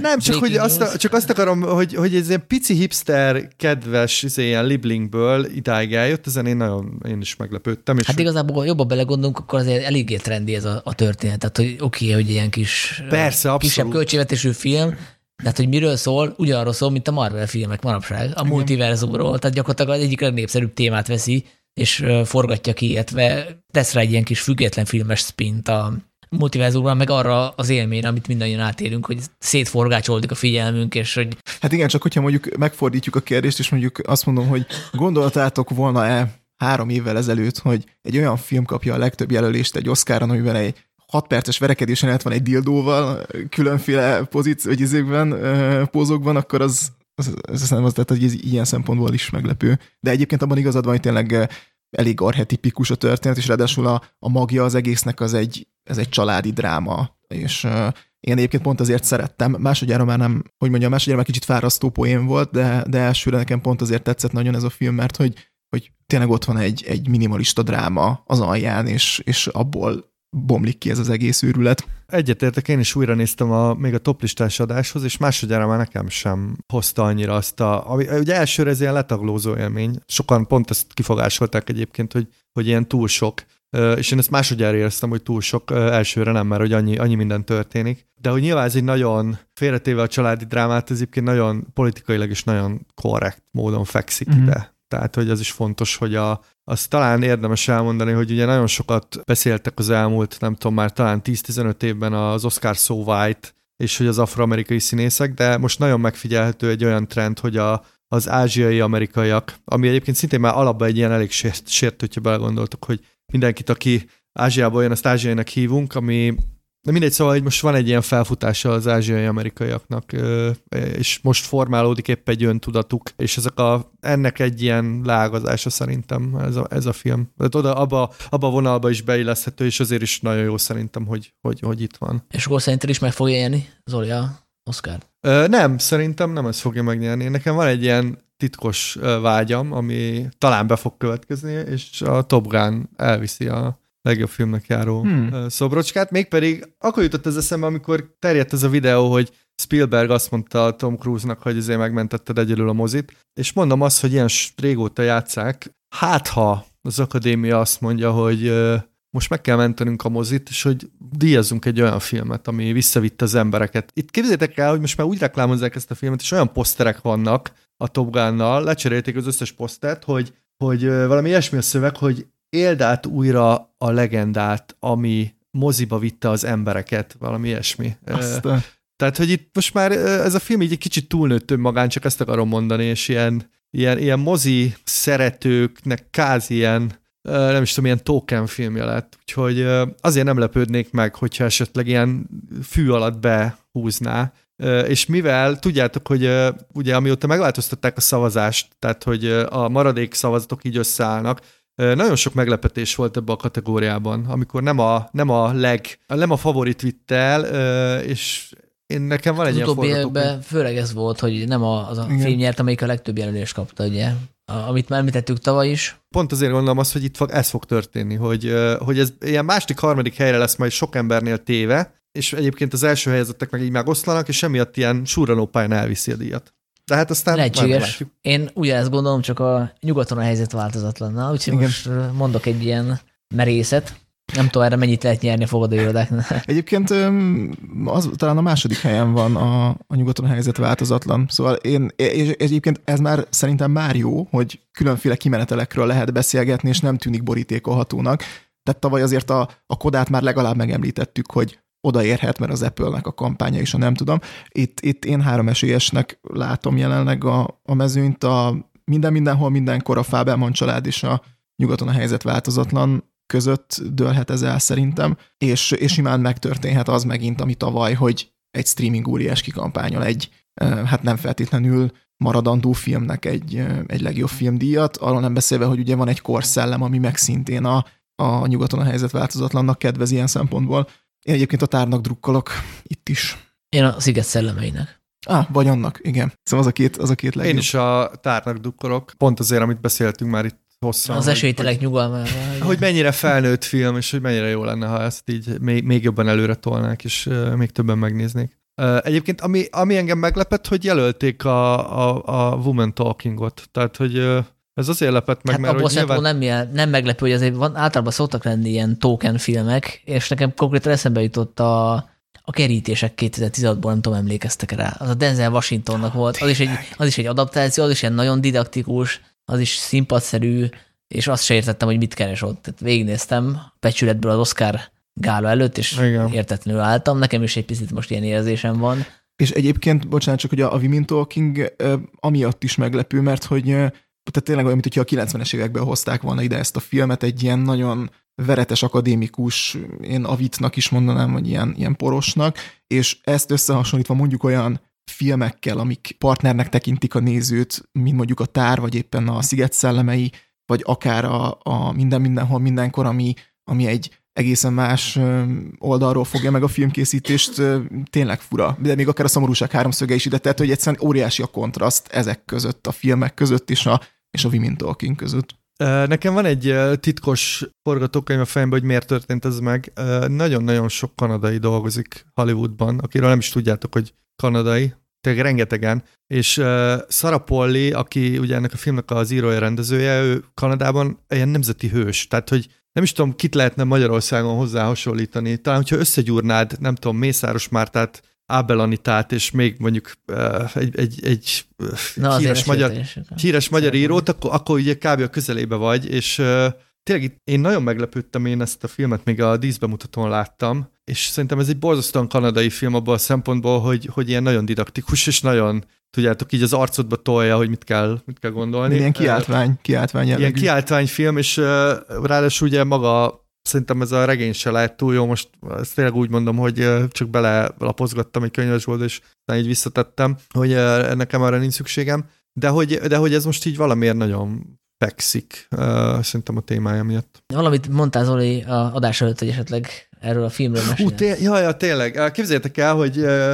körülbelül másfél éve találkoztam egy Zsolt nevű magyar emberrel, csak így ilyen ismerős ismerős, tudjátok, itt a magyarok így néha így összefutnak, és akkor ez a Zsolt nevű ember mondja nekem, hogy leültünk egy sörre, hogy ő is ilyen, igen, hogy ő is ilyen film, majd beszéltük, hogy én ilyen filmkritikus vagyok, és mondta, hogy ő is így a film közelébe dolgozik, hogy ilyen díszletes, és hogy dolgozott díszletesként a, a szolgálólány mesén, és hogy kérdeztem, hogy mit csinál mostanában, és mondta, hogy já, ne is mond, nagyon szar, ki kell járnom egy ilyen poros ilyen izé, terepre, iszonyú nagy a por, fából ácsolunk ilyen mindenféle régi falvat kell ácsolni, és hogy amúgy is ilyen nagyon bizarr kérések vannak, hogy a kurva egy pajtát kell építeni, és hogy ez ilyen rombusz alakú legyen, hogy a, majd a kamera, meg nem tudom, és akkor kérdeztem, hogy ki, ki vagy mi ez a film. Hát nem tudja, de hogy állítólag ilyen jó, jó színésznők fognak jönni, ő ugye ebben nincs benne, így, stb. stb. És akkor eh, előre tekerünk másfél évet, ülök a díszbemutatón, és akkor megjelenik a, tudjátok, a nagy totál, a Women, Talking, Women Talkingból, eh, és akkor esett le, hogy ez a Zsolt ez, ezen dolgozott. Úgyhogy eh, le, lehet, hogy, lehet, hogy újra meg kéne keresnem. És ugye rajta van a stáblistán is, tehát hogy nem, nem kabuzott. No, várjuk, a, várjuk a villáminterjút, Zoli. Ja, ja, vagy csinálok egy villáminterjút, hogyha megtalálom. Igen, és ő... az így megnehezíti a, az interjút, hogy így próbál mesélni sztorikat, és így nem tudja ezeket a neves színésznőket név szerint, nem. Az a barna hajú azt mondta, volt a szőke. Igen, a védelmében legyen mondva, hogy ő valószínűleg, tehát hogy ő még a forgatás előtt dolgozott ott. Tehát tudjátok, mire kész van a Igen, díszlet, addigra ő már ott maximum ilyen, ilyen maintenance, de hogy nagyon érdekes, hogy ő is valami autószerelőként kezdte, és csak így látott ebbe így fantáziát, mint nem tudom mi. Úgyhogy vicces sztorik vannak. Egyébként csak két dolog ehhez. Az egyik, hogy uh, szerintem a, a Women Talkingnak ez az egyik erénye, hogy uh, egy ideig lebegtetve hagyja, hogy ez mikor játszódik ez a film, és szerintem ez egy izgalmas Igen. más kérdés, hogy, hogy ezt leüti, az egy picit megint ilyen mm, szájbarágós, vagy nem tudom, de, de szerintem az tök izgalmas, hogy így kicsit kiemelte a, a korból.